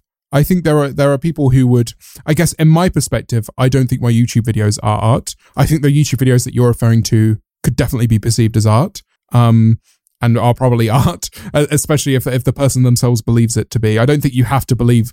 Oh, well, you said earlier you didn't think you were artistic, or you thought you were the least creative person. I, I don't think you have to be artistic to make art. I think there's a, I'm not sure if you, you, you've heard of the Shags. Mm. They're like this, this anti-music band. They essentially, I think it was, um, some dad went to a fortune teller, and the fortune teller told this dad that uh, his daughters would become famous musicians. So without any musical knowledge, he took them to his studio, gave them some instruments, and said, make an album. The album is one of the worst things you'll ever listen to. It has no rhythm, it has no key, it has no structure, it is just a mess. But a lot of people love it because it is raw, unfiltered trash. It is simply so insane that people connect with it, because it's also representative of a very controlling father-daughter dynamic where these daughters were made to do something against their will, and it was it turned out they they they had quite an abusive relationship with their father. And it is huh. so interesting. But again, yeah, I don't think you have to be artistic to make art. I think it could just be a product of emotion, you know, in itself. Um, but yeah, when it comes to, to art, it's interesting to me that a lot, there are definitely people out there that don't like my music, but that, you know, have been some of the people that may have messaged me, oh, I was really sad and I was watching your videos, or your videos got me through a time when I was in hospital, or or something like that. And to them, that is that is more art than the music I make. Um, and I guess that's just a matter of subjectivity, but yeah. I was just going to say that there's a guy named uh, Joe Jackson who made his kids pick up some instruments and make some music, and that worked out really well. They yeah, were very no. good at it. So I don't know they, what these daughters' excuse was, but yeah, you know, maybe the Jackson they had Five lessons. Were pretty awesome. Yeah, yeah maybe maybe they had some lessons. He didn't have enough kids. What do you say? He had two daughters. They could have been the Shagson Five. Oh yeah, there we go. There we go. I really recommend oh, listening to the Shags, though. It's really interesting, and the, and now it's kind of it's great because they're they're old now and they can go and they just kind of do these these gigs where they just they recreate this music, and it's oh, Shagson Five. Yeah, oh, God, that's I, too good. I, this is why I don't create, because I, I insert. That was a good pun. Like that, that was a create. That was, was an artistic that was pun. Quick. I, oh, good. I enjoyed it. How dare you call yourself uh, uncreative? That was brilliant. I didn't even come up with it. uh, oh was God. there? This is the this is the support more, you need. Um, this is the yes. I, I need uh, uh, this validation. Uh, was there more on the art side, Kevin? Before we we move to something else, because I really want to make sure we hit all of that oh. uh, to your satisfaction. Well, there is and there isn't, because it's hard to talk about this without, um, I don't know. I almost feel like it's like trying to tell someone a dream that you had and they immediately are like, yeah, boring, because mm. it's, it's so kind of self-indulgent. But it I is. do, I do relate a lot to what you meant though, James, about, um, the creative work being kind of like a reflection of you in a way that, um, is more meaningful to you. It, I, I don't know if that articulates it as best as yeah. I'm trying, but like, for instance, this, uh, this book that I've been working on is just a lot more interesting and important to me than YouTube videos. Mm, yeah. It just is. Yeah. Um, because there are a lot of ideas in it that, and characters in it that I'm trying to work through things in my own head, like personally. So, you know, naturally, like a lot of what I think and believe and love and hate comes through in the book in a way that just never would in a Vsauce two video about yeah. like a math game. It's just not possible. Uh, I guess. Well, I guess it's kind of true what you mean about about self-indulgence as well, though, because the the, the Vsauce two channel is very much built off of topics. Whereas, you know, when it comes to creating art, when it comes to writing a book, or, you know, when it comes to creating music, it does become at times self-indulgent, but you start developing these ideas and concepts about yourself and trying to translate that to a prospective reader or a listener or whatever it is. Mm-hmm. And I think that is when it definitely, from at least that your your own perspective, that's when it feels like you're making art, because it's like no one else could be making what I am doing right now because no one else is me. Whereas I've seen many videos made on Trisha Paytas. I'm not special. You know, maybe I made a certain joke that made someone laugh, but anyone could do it, you know? And I think there there is definitely that kind of, um, that, that uh, I guess, like, retrospective view on yourself when you're creating your own thing, you know? Yeah, it's hard to to delineate the difference, though, man, because if you think about it rationally, a lot of people make music too, and they, but mm. they're not going to do it the way that you're doing it. And a lot of people can make videos about math games, but they're not necessarily going to do it the way that I would. So yeah, it, it's a, it's a difficult thing to, to really dissect, but it, it's just a different feeling, yeah. at least, at least for me. And it sounds like it's a different feeling for you. And, and once you get into that territory, it's like, well, I, I don't know how to describe to you why something feels different, but it does. No, for sure. No, I completely get it. It's a, it's a difficult thing to explain, isn't it? That's all. That's that's all I have. I don't want to bore anybody any further. No, no. I, I think it's. I think it's really interesting. I think because everyone. I I think especially when you find yourself working and then creating something as on top of the work that you do. Because I think that's also another thing is YouTube's my work. You know, Vsauce two is your work. Whereas when you start working on something outside of it that you're not looking at from a, from necessarily yeah. a monetary perspective, it starts becoming more of a passion project or a hobby even. And uh, mm. and at that point, it, bec- it becomes a lot more personable. It becomes a lot more artistic because it's not you just, you know, clocking in and clocking out. It's you choosing to use your time to create this thing rather right. than the, the things that you have kind of set in stone that you would do every week, every month, or, you know, every year. Yeah. Yeah. And for me, the goals are so different. Like yeah. if ten people like this book, um, that's great. If, if two people like it, that's great. If a thousand people like it, that's great. But I'm exactly. going to do it either what way. If, what happens if you get ten views on a Vsauce two video, Kevin? Then I get a job at a gas station. No, there's, there's a different uh, incentive. There's, there are different forces that, that push you to do the thing in the first place. There are different outcomes on it. Um, yeah, it's it's really just not the same thing. But at the same time, how how do you define it capably? You know, and it's interesting to hear the two of you uh, talk about it in kind of the same way, but also quite a bit differently. Um, yeah, mm. there's just a lot to consider with all that. I like it. Yeah, I guess I don't really have much to add on to that one. I think it's just, uh, yeah, it's all, it's all a matter of perspective, I think. That's why it's always an interesting discussion to talk about art. Yeah, you kind of can't go wrong with it. But no.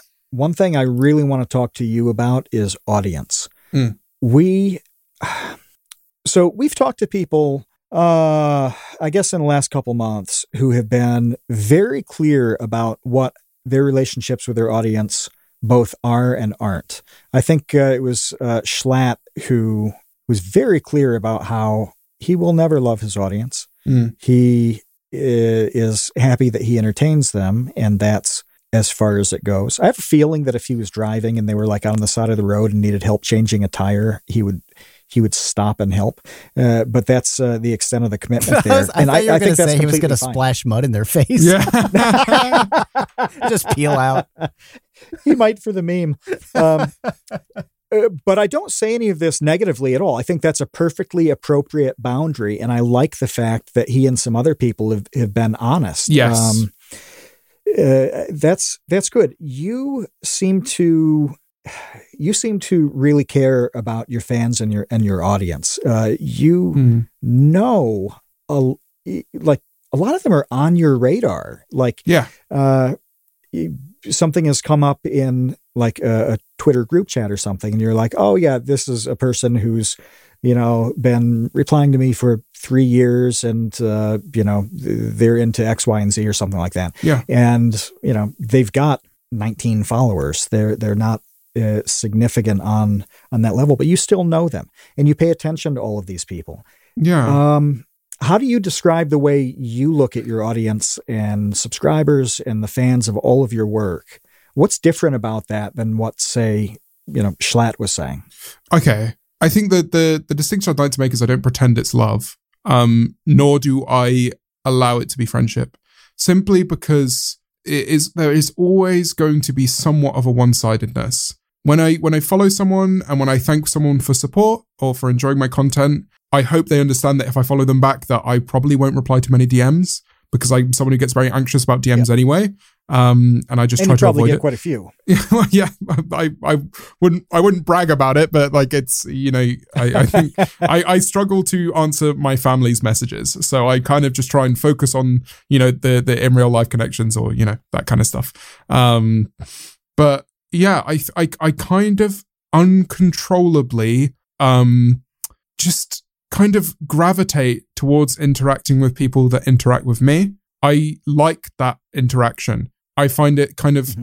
I like the idea of someone, and, and this isn't an ego thing, don't get me wrong, but when someone is having a bad day and I see someone tagging me or someone says like, oh, can you wish them happy birthday or something? And I know for a fact it will make their day better if I do that. It's kind of hard for me not to spend that five seconds to just tweet, you know? It's like... That's like a little superpower that you have that most like normal people don't have. I, I, I wouldn't even I wouldn't even see it as that. I, I kind of just I don't think it's a duty that everyone has to do, because also it's a lot of it can be a lot of pressure, I imagine, to a lot of people. But um, especially in the cases of the people I've seen, because I, I read I read through Twitter, I see my mentions, I have my I don't have notifications on or anything. I'm not, you know, a madman, but I read through when I'm bored. Um, that's probably my go-to read through thing. I don't scroll through TikTok. I don't watch YouTube videos that often unless I'm on my P C. I just scroll through Twitter and have a read. And if I see someone constantly popping up, constantly showing support for videos that I make or for or streams I do or, you know, music that I create, I I feel the need to interact every now and then, maybe chuck a retweet on them or Um, you know, mm-hmm. just show some support. And I think that was that was very much um, kind of amplified when I met people, because it a lot of people become very honest in real life, and it's very different receiving a D M saying that someone's been sad and then someone actually being in front of you, a, a physical person saying you did this for me. And at that point, when you realize that you you you're not just someone who's making videos online, you are someone that actually helps people in a lot of senses. Um, I I feel like I do I do kind of uh, try to make sure I'm doing little things here or there to to help. Um, not that I feel some kind of like role to do it. I just you know I enjoy it, and yeah, I've always enjoyed meeting the people and interacting with the people that support me. Is it overwhelming? Like, does that get difficult at some point? Because as you were talking mm-hmm. about, uh, as you were talking about being able to make these people happy, I thought of this little thought experiment that uh, a very, very good but uh, kind of, kind of uh, irritating professor I had in college. Irritating because he just constantly like pushed everybody's buttons. He had this thought experiment where it was uh, about something like, you are a doctor who can cure cancer. Mm. Um, let's say it takes you six to eight hours to do uh, the surgery required to cure these people. You cannot, whatever this gift is, you cannot teach anybody else how to do it. You're the only person on earth who can do this. How do you live your life?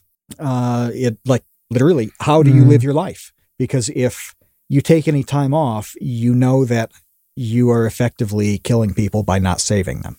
See, do you I don't max think out you, like eighteen hours a day and barely sleep and you yeah. die when you die and you've saved a lot of, like, how do you do this? And for somebody like you, in a weird way, it's very similar. Uh, those, those opportunities to make people's lives better c- can really mount up. I, what, I, what I'd add is I'm not, I'm, I wouldn't, I would honestly not even label myself as a necessarily a good person. I struggle a lot with morality, and I struggle a lot with um like my sense of self. So to to kind of put myself as this benevolent creator that tries to make people happier would be incorrect. I just I, I find myself gravitate towards it quite a lot. Um, uh, but in in the it's, for example, in the case of the doctor, I don't think just because he has the ability to do that, that means he then should. I don't think he's killing people by not doing it.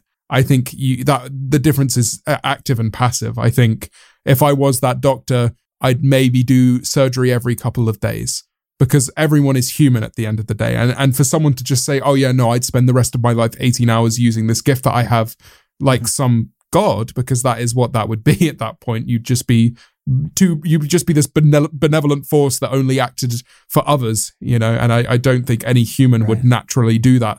Um, so. Yeah, no, I, I wouldn't. I wouldn't go as far to say that that is just, you know, something I can't resist, or uh, the person that I am, because I don't think that is the person that I am. I just think there is a I, I kind of, you know, I see the the Schlatt perspective and I really understand it. I completely understand why people would just want to have make that distance very clear. Go, hey, we're not friends. Yeah.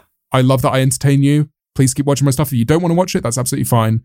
I feel the way of like, I've, again, I've interacted with a lot of the people that watch my videos, a lot of the people that have supported me over Twitter. I've seen people move on. I've seen people become K-pop stans. I've seen people become, you know, Dream S M P stans. I've seen people just grow up. I've seen, I've, I've seen people just completely. Is that how you grow up?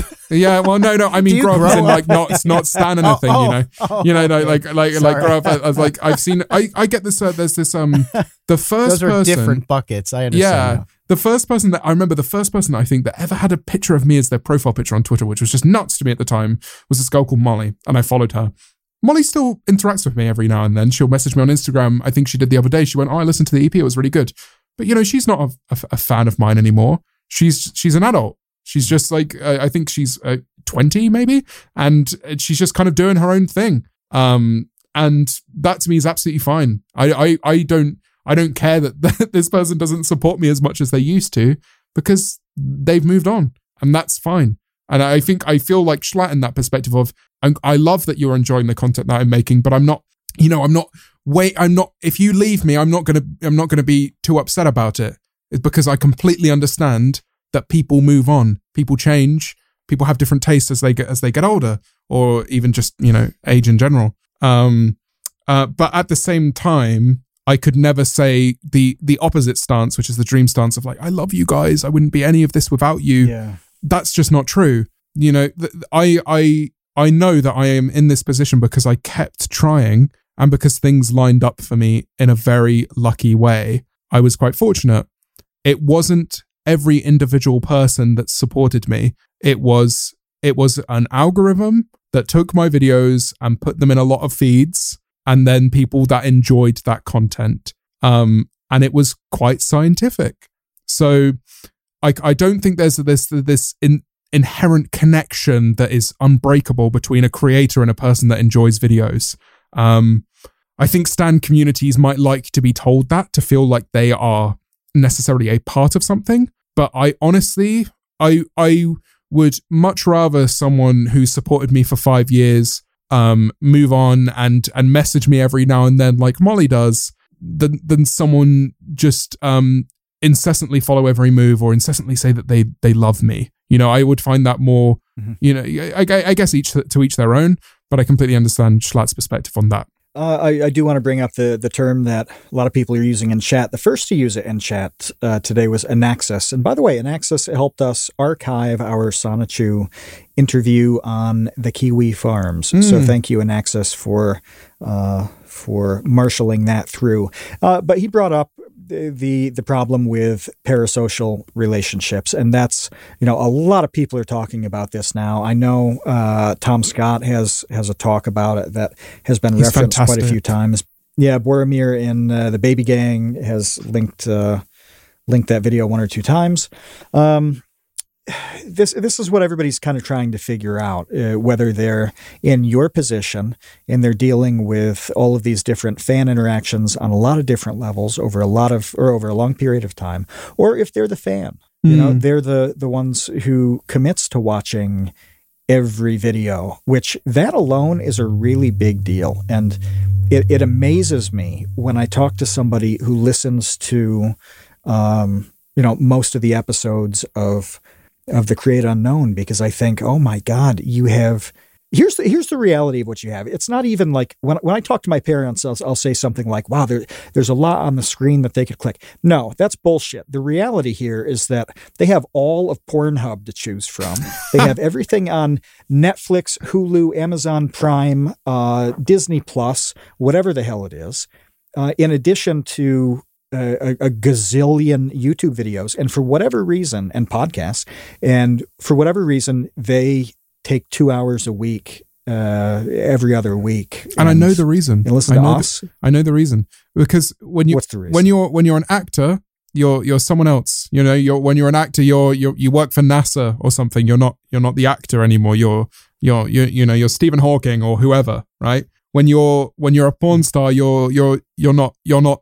that person. You're a stepsister today, or maybe you're, you know, whatever you are, you know, in that role, right? they don't come back for mm-hmm. content. They come back for you. So I, I think it's like when, when, and, and, and no matter who you are as an influencer, it's always uncomfortable when, when someone tells you that, but it's people, I think the, the YouTube started off as something incredibly lonely. Like if you, I, I remember I used to watch YouTube. I used to watch these, these nerdy British kids turn on cameras and upload videos on the internet because they didn't have much to do on their weekend. They weren't seeing many friends. And I was the person maybe that didn't have friends to see that weekend, and I would watch their videos.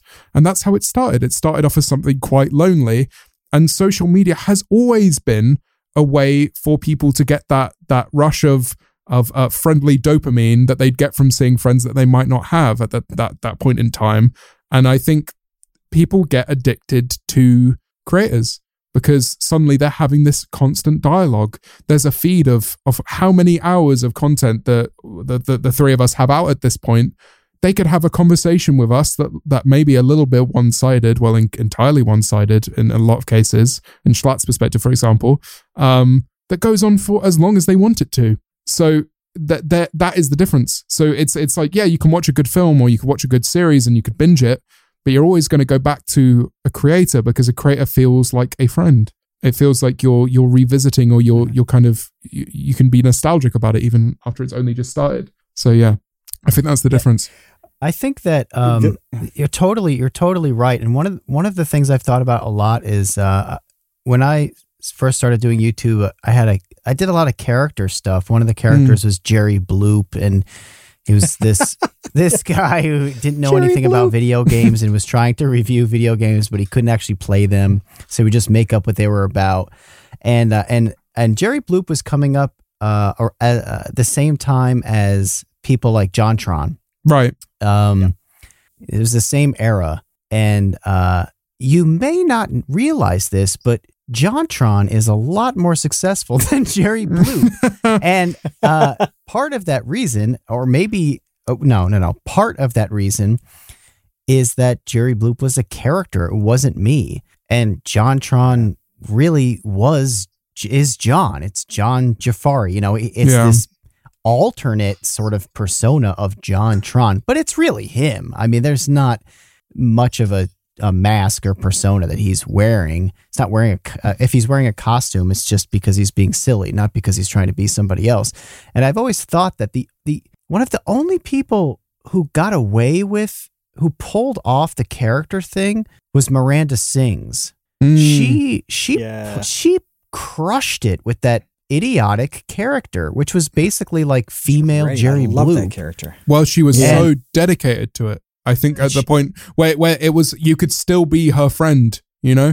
So it was it was you yeah. could still be Miranda Singh's friend. I think that's the way I always see it. Is if you could you are you watching them because they're your friend, and then if you're watching them because they're your friend, then you know that is that connection. Yeah, but that's rare. Uh, I I can almost think of nobody else. And then of course you know she has has uh, dumped that character to some mm. degree and makes videos as herself as Colleen, but um. I can't think of really of anybody else, certainly not to her level, no. that was able to to pull off a tremendously successful character on YouTube. Well, it's like watching Boogie two nine eight eight try and maintain the character of Francis, which is yeah. just, you know, stop. No one needs that. Yeah, uh, I, I just realized something as as we were talking about this attachment developing on fans, and not to belabor this, but I'm I'm still going to belabor it. Um, I developed this is such a, a boomer terrible thing to say, but I developed uh, I don't know if I'd call it a parasocial relationship, but a similar feeling from reading certain magazines mm. because. Uh, you put so much time into them, issue after issue, if if you read them. And I thought of this one magazine called The New Criterion. And uh, anybody who, who's in Discord knows that my uh, name displays as playing Google Docs instead of any actual game. Uh, and if anybody looks at The New Criterion, uh, they'll they'll see that the content here is just as boring as playing Google Docs all day. Uh, it's a dense publication. It's monthly. To read the whole thing took several hours each time. Well, uh, twelve issues a year, let's say four or five hours. Well, you're looking at sixty hours a week. I've read this for nearly twenty years. Yeah. Um, six or sixty hours a year. Uh, so that's twelve hundred hours. Wow. That I've devoted to this publication. And you start to feel like you kind of know the writers who are uh, contributing every month or every other month. Uh, there's a guy, Theodore Dalrymple, who who I like quite a lot. And, you know, you, you kind of get to know them. And all you're doing is reading them. I've never talked to Theodore Dalrymple. I've never even gotten a, a retweet from the guy. Uh, and I doubt I'll ever cross paths with him. But you still feel this attachment that you're sharing some of the same ideas and the same interests, and you're both committed to the exploration of uh, some topic. Mm-hmm. Uh, and it's it's a very complex thing. You know, I would feel, uh, you know, I would feel weird and bad and probably some form of betrayal if uh, some of these people, you know, kind of rejected all of us who who have committed so, you know, so much time into them. So yeah, yeah I, I don't know if it's the same thing as watching YouTube videos, close. But I think uh, it's, it feels that way to me. Yeah. I, I mean, think I cause it's like you're, you're relying on, on a feed from a person. I think that's like very specifically a singular person, or, or even may it be a group of people. I think personally, I've always struggled to, to maintain those kind of parasocial relationships with existent things. So whenever I feel emotions for media, I feel the majority of my emotions for fictional media. So if I'm watching an anime, I'll feel far more emotion for an anime, be it something, you know, like Attack on Titan or maybe a film, uh, than I a lot, a lot, than I, a lot of the times I do in actual social relationships, you know, real in real life things. Um, I guess I just find it easier to comprehend in that sense. But I think for me, it's kind of like the idea of there's no one on the other side that could ever let me down. At that point, unless it's Hunter x Hunter, which will never finish, and that anime not finishing is actually very upsetting now I think about it. But yeah, stuff like that. Um, well, Matt, do you have anything else, or you want to start getting into some questions from our audience? I think it's question time. Okay, can I start? Can I start and, yeah. and to- totally, yeah. totally jump in line ahead of the audience and ahead of nice. Our patrons? What is your favorite anime? I didn't know you were an anime guy. Oh, I'm, I'm, oh yeah, I'm, a, I'm huge on anime. Um, right now, I'm, I'm enjoying the last season of Attack on Titan. I'm, I'm a, I'm a big Attack on Titan fan. That's like a very important one to me. Hunter x Hunter has got a special, special, special place in my heart. Um, I, I, I'm kind of into all of the recent stuff. Like, I really like Demon Slayer. I can't wait to see the film when it, when it's out in the, in the Western world.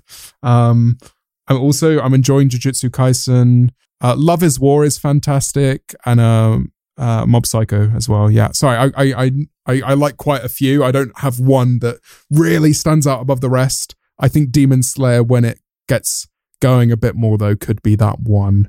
Hopefully. Um. All right. Well, I don't think I've watched. I, I watch old anime because I'm mm. ninety-seven years old. My girlfriend's so, favorite's Evangelion, and I I've seen that, and that was uh, fantastic. That's like a classic. That- Yes, I love that. I've watched that several times. Very good. So what would you recommend old man Lieber here watch? Demon Slayer? Yes. Uh, in terms of like the new stuff? That is the probably the the the newest feeling anime, and it is it has it's beautiful. The the the art is absolutely fantastic. And there is just this one episode, if anyone in the in the call has seen it, will just know that there is just one episode which is probably, I would argue, the best episode of anime I've ever seen. Because it just it's just, it's just absolutely magnificent, both visually and story wise. It's just it completely turns. I don't know. I, I don't want to say anything else about it really, but I feel very strongly about that anime. Okay, and and and, and real quick, how many episodes of that are there? Twenty four right now. I think it's uh, it's in the twenties. It's like twenty four or twenty six. Okay, there's uh, okay. only one season, and they there is a film out, but it's um I think it was the fourth highest grossing film out last year, and it was only released in Japan. I think. Wow. Yeah. What? Like, yeah. Seriously, like a huge, huge. And I'm, that might be completely wrong. Feel free to fact check me, but I, I'm fairly sure it was huge. Okay. So there you go. Well, that's totally digestible because I get really, really freaked out when some of these animes have like two hundred eighty episodes, like eight hundred episodes. I'm like, there's no way. There's no way. I can't. Mm. I cannot commit uh, you know, the next yeah, no, Hunter's four about, years of my life to watch One Piece. Exactly. Hunter, Hunter, Hunter is about one hundred forty what? episodes. And there is, I, I kid you not, one episode of Hunter, Hunter lasts eight seconds canonically. So a whole twenty minute episode lasts eight seconds and they take you through this, this eight second period of, um, I won't say what they're doing, but it's just, you get to the end of it and it, and the, the narrator goes, eight seconds has passed. And it's just like, what the fuck am I just been watching? I, I'm like up, up at three in the morning. I've just binged six episodes of this shit. Like, come on, man. No, this, the, the arc takes forever to end. Yeah. Oh my God. Yeah. Um, yeah. Awesome. Well, I, I point out that there, remember that. There's six hundred fifty-five episodes of Hee Haw. Oh, God. And, uh, oh, if, if you haven't watched those, Kevin, uh, it's time to get on it. Make sure, don't yeah. don't get on My oh. Hero Academia either, because that is one that sucks the life away of you, and you're about seventy episodes deep when you realize it's not a very good anime, and I'm so sorry, Isaac. I just seen Isaac get angry in chat. But no, I, I'm afraid I'm afraid My Hero Academia is, is just very repetitive, and you only realize about seventy episodes in that you've just kind of had your life sucked away by this beast. It's like uh, is it like Law and Order, where every episode is technically different but kind of the same? Exactly, yeah. And and you kind of have this slow progress of this of these superheroes. And the thing about superhero films and superhero content is you want to see the heroes get better, and you want to see the heroes just have, have these magnificent powers, and that's what keeps you watching it. And you get so you get so deep into the content, and you realize, what has actually happened over the last seventy episodes? It's like, oh, you can punch a bit harder now. That's kind of cool. But what actually has happened? Uh, so yeah, there you go. um, all right. Well, now that it's, I d- derailed everything. And now that Isaac has been called out and shamed properly. Yeah, sorry, Isaac. Uh, it is, it is question time.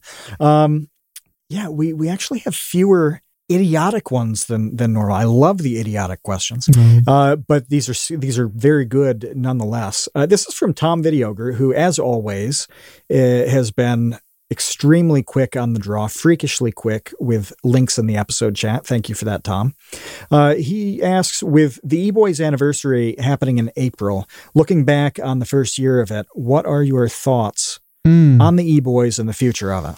Well, we've we've hired someone now that we've we've actually got our first employee, um, and there's someone who's kind of yeah. organizing us a bit better. Yeah, it's great. Um, it's Excellent. It's been weird because we started the channel in lockdown, and it was so easy when it was the first lockdown because it's like we can't do anything other than this stuff. That it, it was like the whole channel was formed sure. off of these funny reaction videos, and I love them. I love making the E-Boys videos, and I look back at them and they're really funny. I love them, um, but. As soon as lockdown eased and we started doing videos that were kind of in real life and we were starting to explore, you know, higher content, well, higher quality content, not higher content, I guess, but higher quality content. Then all of a sudden when, when lockdown hit again and, and we should have been in our element, it just kind of lost steam. We didn't want to revert at that point. And now we're kind of in the perspective of we were just kind of being stupid and we needed a bit of a break. Obviously we have our podcast still, which we, we all love doing.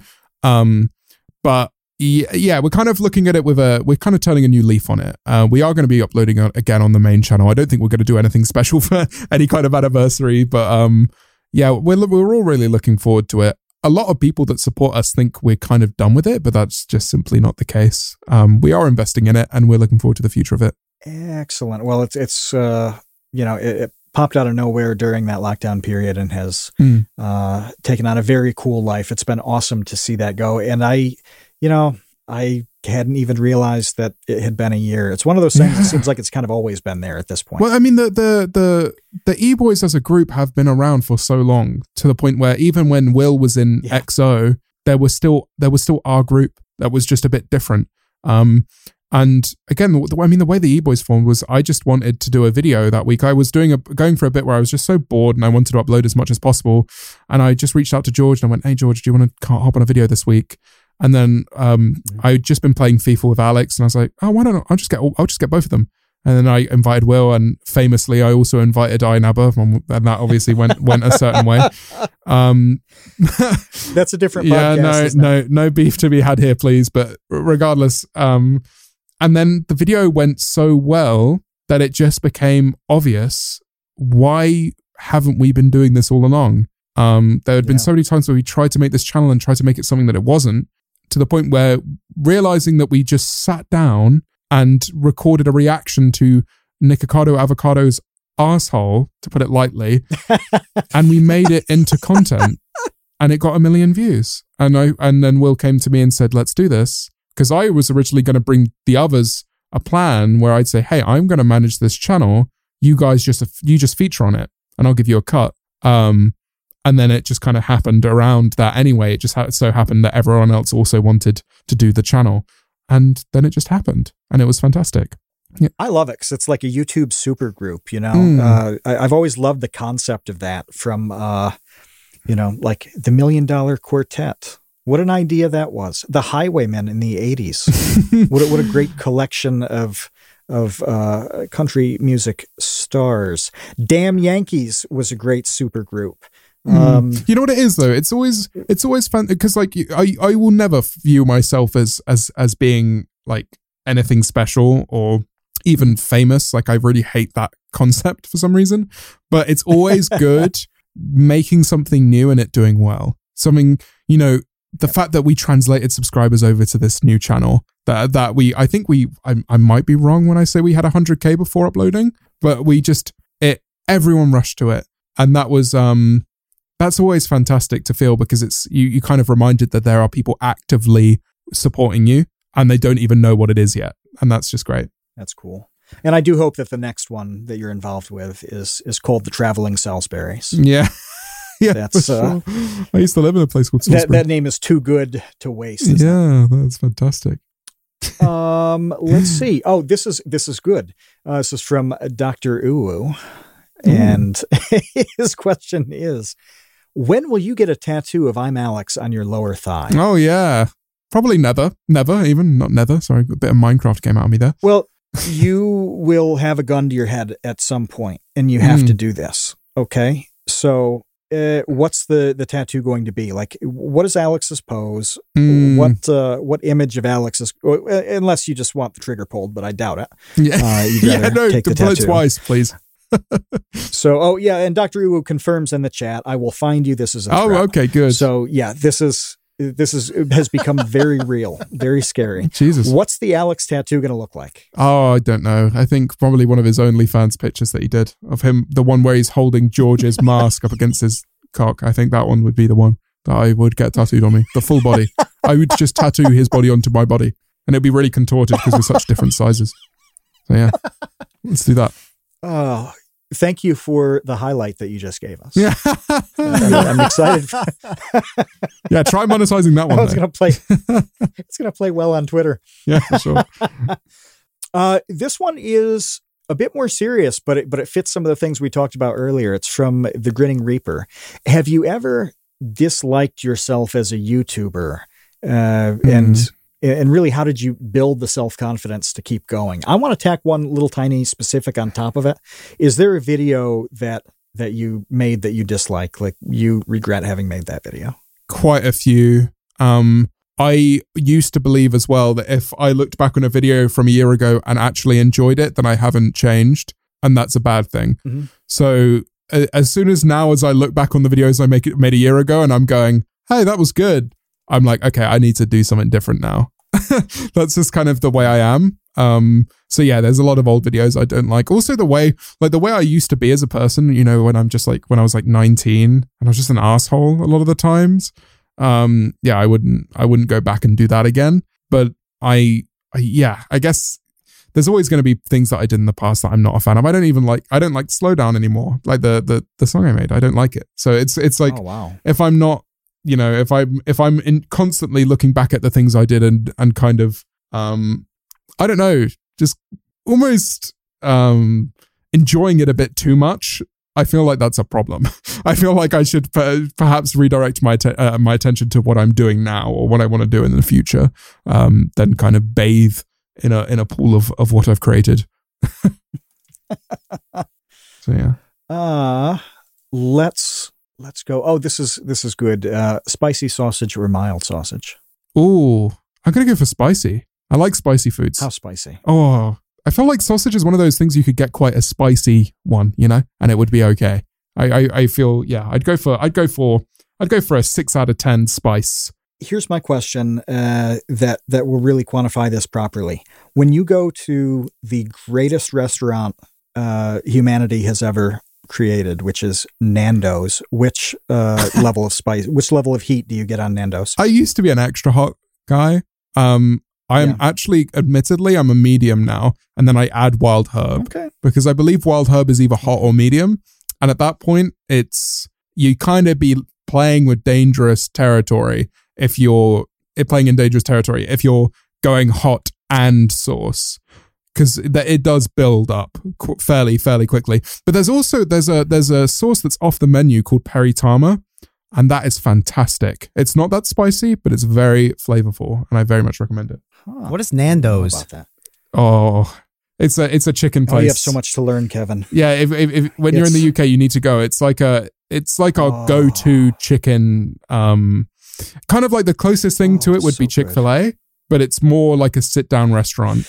Um, oh, but okay. You know, Kevin, it's a lot like Brooks in terms of the chicken that you get. It's it's like barbecued, roasted. It's not so much uh, coated and fried. Uh, like you can get a whole a whole chicken roasted. Chicken. Yeah, yeah, yeah. Wow, um, that's fantastic. Okay. But it's based on Portuguese uh, peri peri. Yeah, it's half Portuguese, half half South African, I think. Yeah. Oh. That sounds fantastic. Yes. Yeah. I would. I think it's, I would love it's that. It's amazing.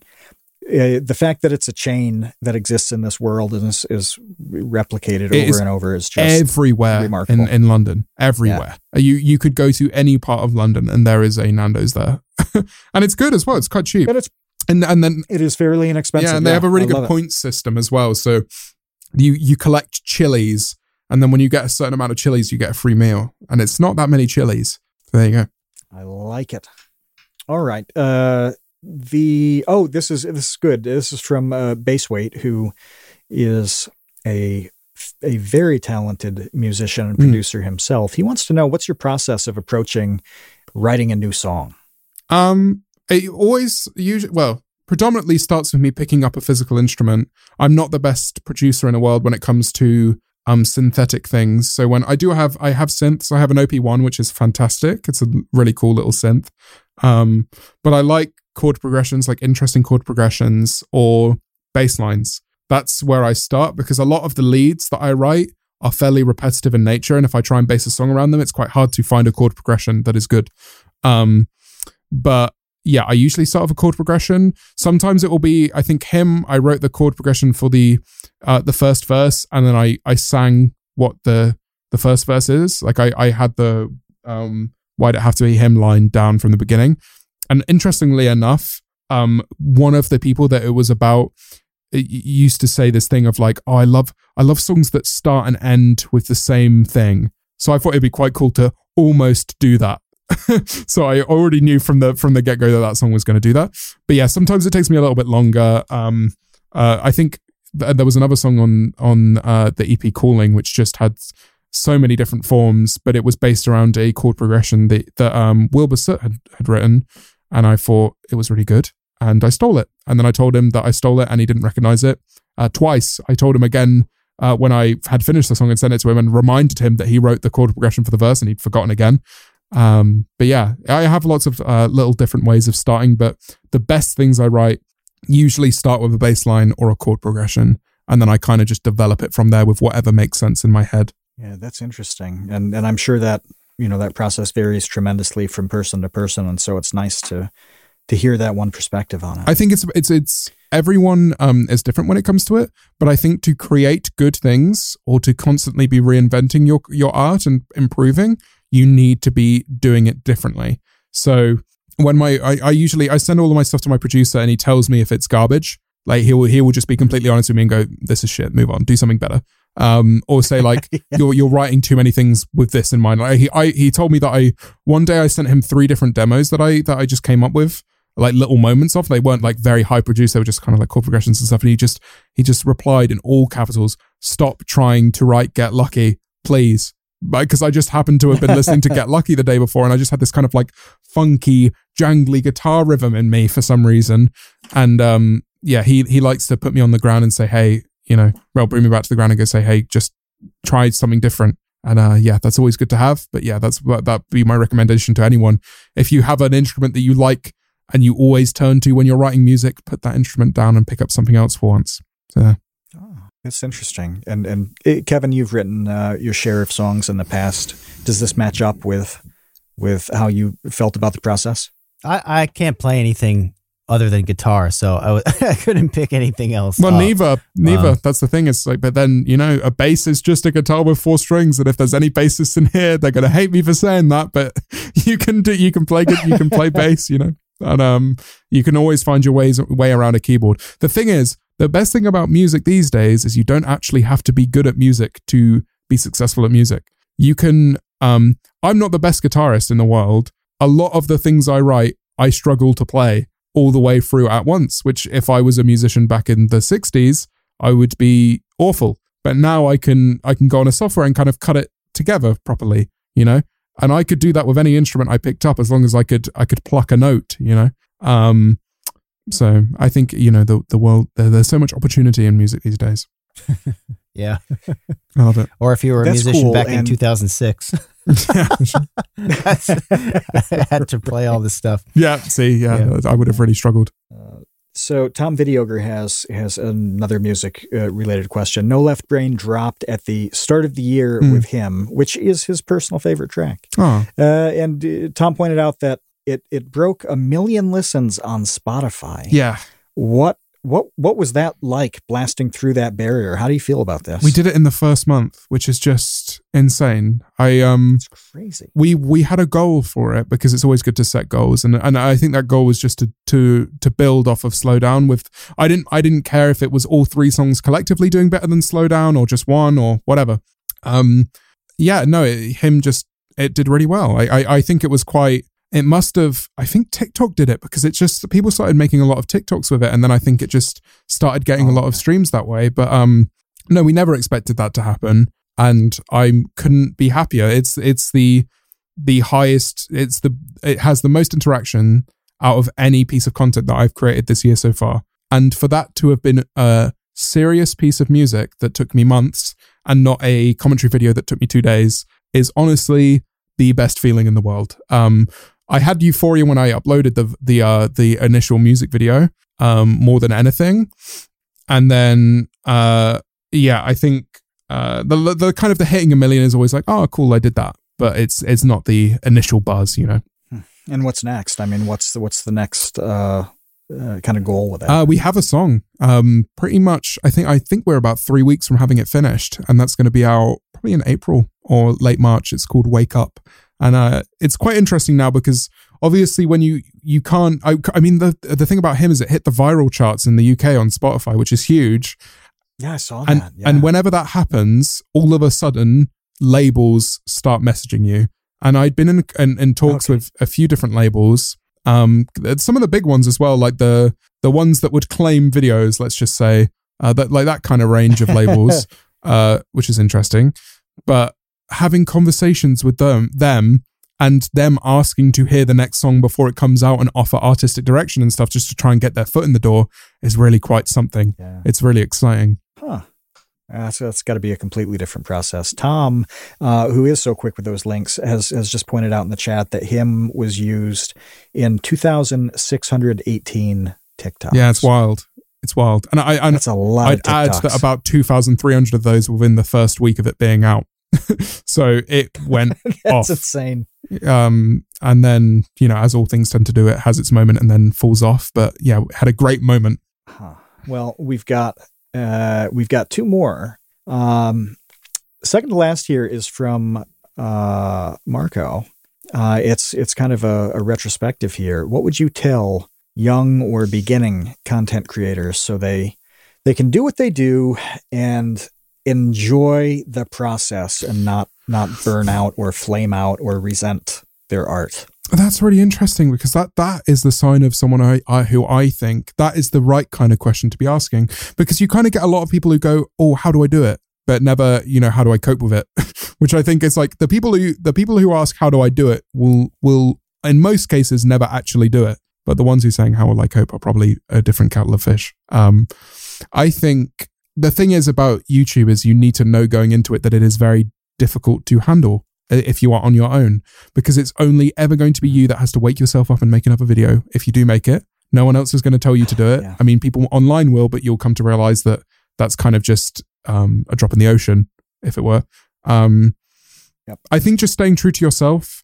And the one thing that I always, I had a really interesting conversation with someone today where they said, I wanted to do a certain thing on YouTube, um, but I realized that I had to first do something else to bring an audience for the other thing I wanted to do. But now I've done the other thing so much that if I was to do the thing I wanted to do originally, no one would want to watch it anymore.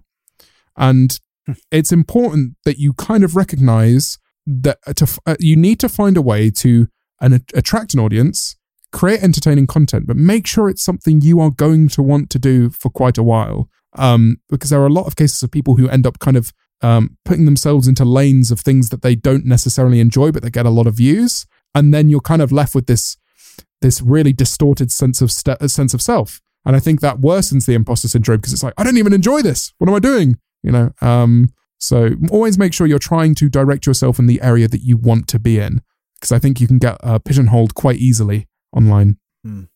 No, that makes a lot of sense. And I, I want to throw a little quick thing in here about, you know, you talk about how you, you kind of have to show up to work here, mm. even when you don't want to, and there's nobody Uh, nobody telling you to do it, nobody making a schedule for you. And it's really hard to develop the discipline to do that. But even before the discipline, you have to be somebody who can get into habits. Yeah. And most people don't really develop habits with anything. And that's something that somebody at the very beginning, I would encourage them to develop really simple, meaningless habits in their life. So for example, mm. I have a nightstand next to my bed. In the bottom drawer of this nightstand holds about twenty-four monsters. So I will fill that with a case of monsters. And that way, that's every a big single drawer. It, yeah, it's a hell of a big drawer. It's amazing. I love that for you. Yeah. So yeah, it holds a whole case, but that means, you know, I can fill it up for nearly a month. But every single day I wake up, I check my phone, I grab a monster, I crack it open, and I drink that monster in bed, do whatever, and then like get up, get dressed, and, and mm. you know, uh, get on with my day. But just having that little tiny repeatable habit has made a tremendous difference in my productivity, because then I just added some other things after that. And all of a sudden I had this, this really productive regimen that I didn't mind doing and didn't even feel like work. Mm. All of a sudden I was just getting straight into work every single morning, very early, and enjoying it, because before it was just so hard to get started. Well, now I start by waking up and, and cracking a monster. I mean, it can be anything. It can be, you know, make up, uh, wake up and like eat Uh, uh, beans on toast, you know, for all I care. But if you do it every single day, it's just going to kind of activate that little little job of yours. I fi- I finally started, you know, creating um uh kind of little habits for myself as well now, for the first time I think ever. I I, yeah, I like what I get. I have an iced coffee every morning. I have an iced latte, mm-hmm. and uh, I kind of sit down and play some chess, and then kind of start organizing my day. I go and I make a tea for my girlfriend, who always wakes up a bit later than I do. And that's when my day starts, after I after I make a tea for someone else. Mm-hmm. And uh, yeah, no, I love it. Yeah, that's a it's it's it really I helps. I really do think it can be just about anything, as long as you just kind of get in a groove like that, and it it uh, uh, just kind of eases you in mm. to being useful that day. For sure, I um, agree. And if, by the way, if, if the night before, if you, whatever you're done uh, working the day before, if you end on something that is incomplete but very easy, then you have something to start the next day. So like if you're writing something, uh, it's, it's tempting to like hit a stopping point. Mm. You actually don't want to do that. You want to get to a point where you just, it's the easiest thing in the world to finish that paragraph, uh, the first thing the next day. And then all of a sudden you're writing. Like you just move on to the real work, yeah. But it gets through a lot of that writer's block stuff and and uh, kind of artistic block. But, uh, I, do, I I have an issue with that we, though, at least on a personal level, oh, because no. I have a very active oh, no. brain when it comes to that kind of stuff. So if if sometimes I'll kind of leave a moment and I'll be very frustrated with the fact that I haven't quite finished something yet, and I'll find myself struggling to sleep because my brain can't go off it.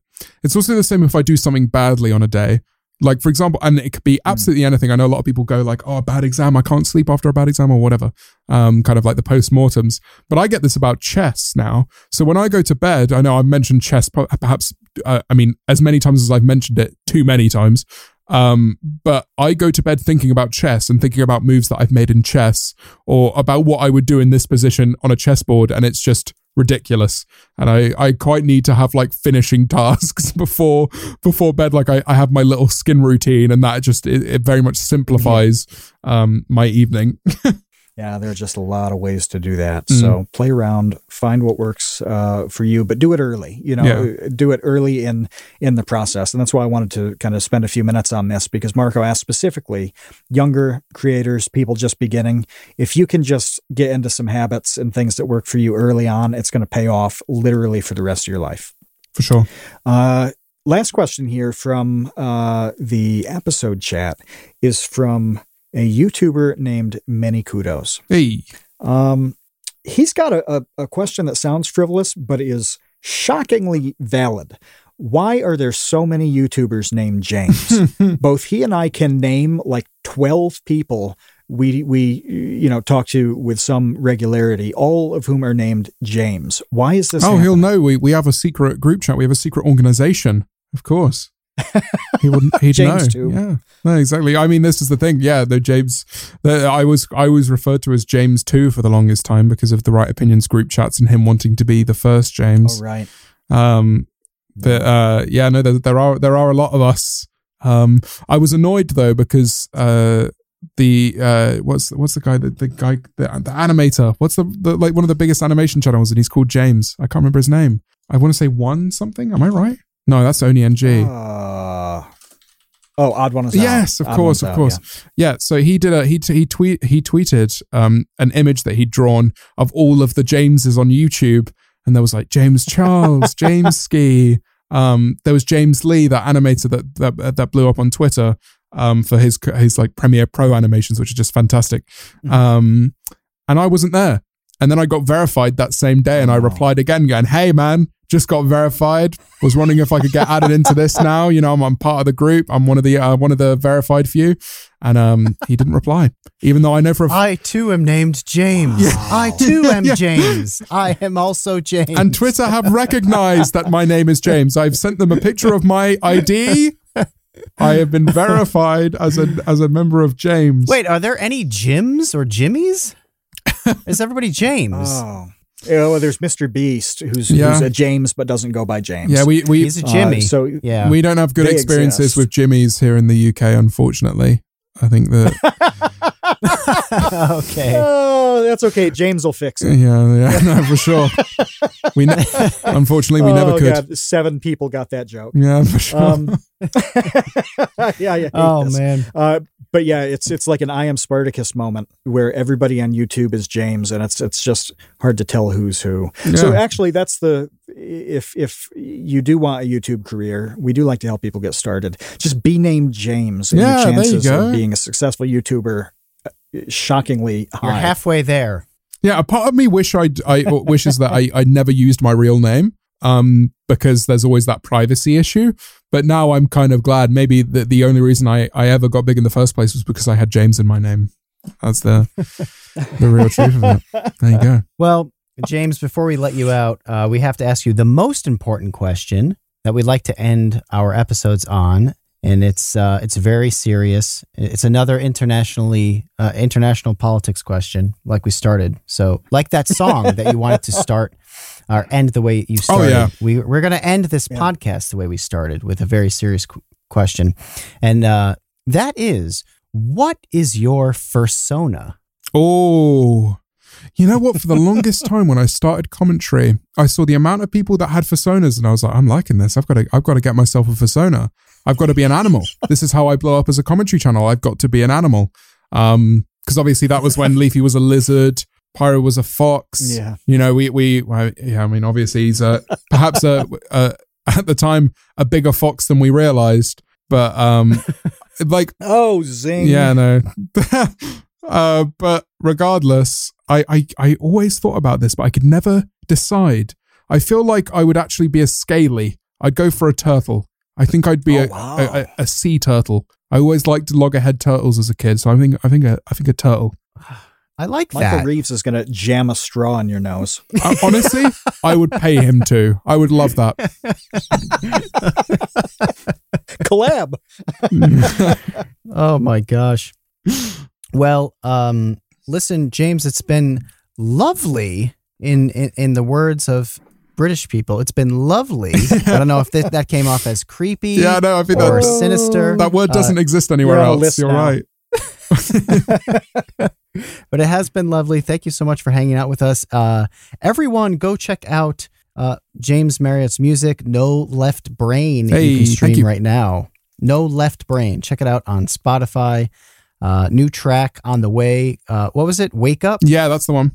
And my right. and my music manager told me that he was um that he woke up one day with the song in his head, and he laughed when he realized that he had had a song called Wake Up, and when he woke up, it stuck in his head, which I like. I hopefully a lot of people get that when it comes out.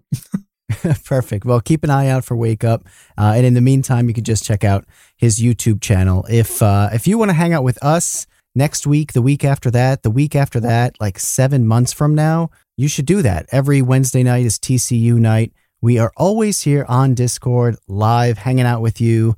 We have a great episode chat with our patrons. If you want to become a patron, just go to patreon.com slash the create unknown. Become a two dollar tot.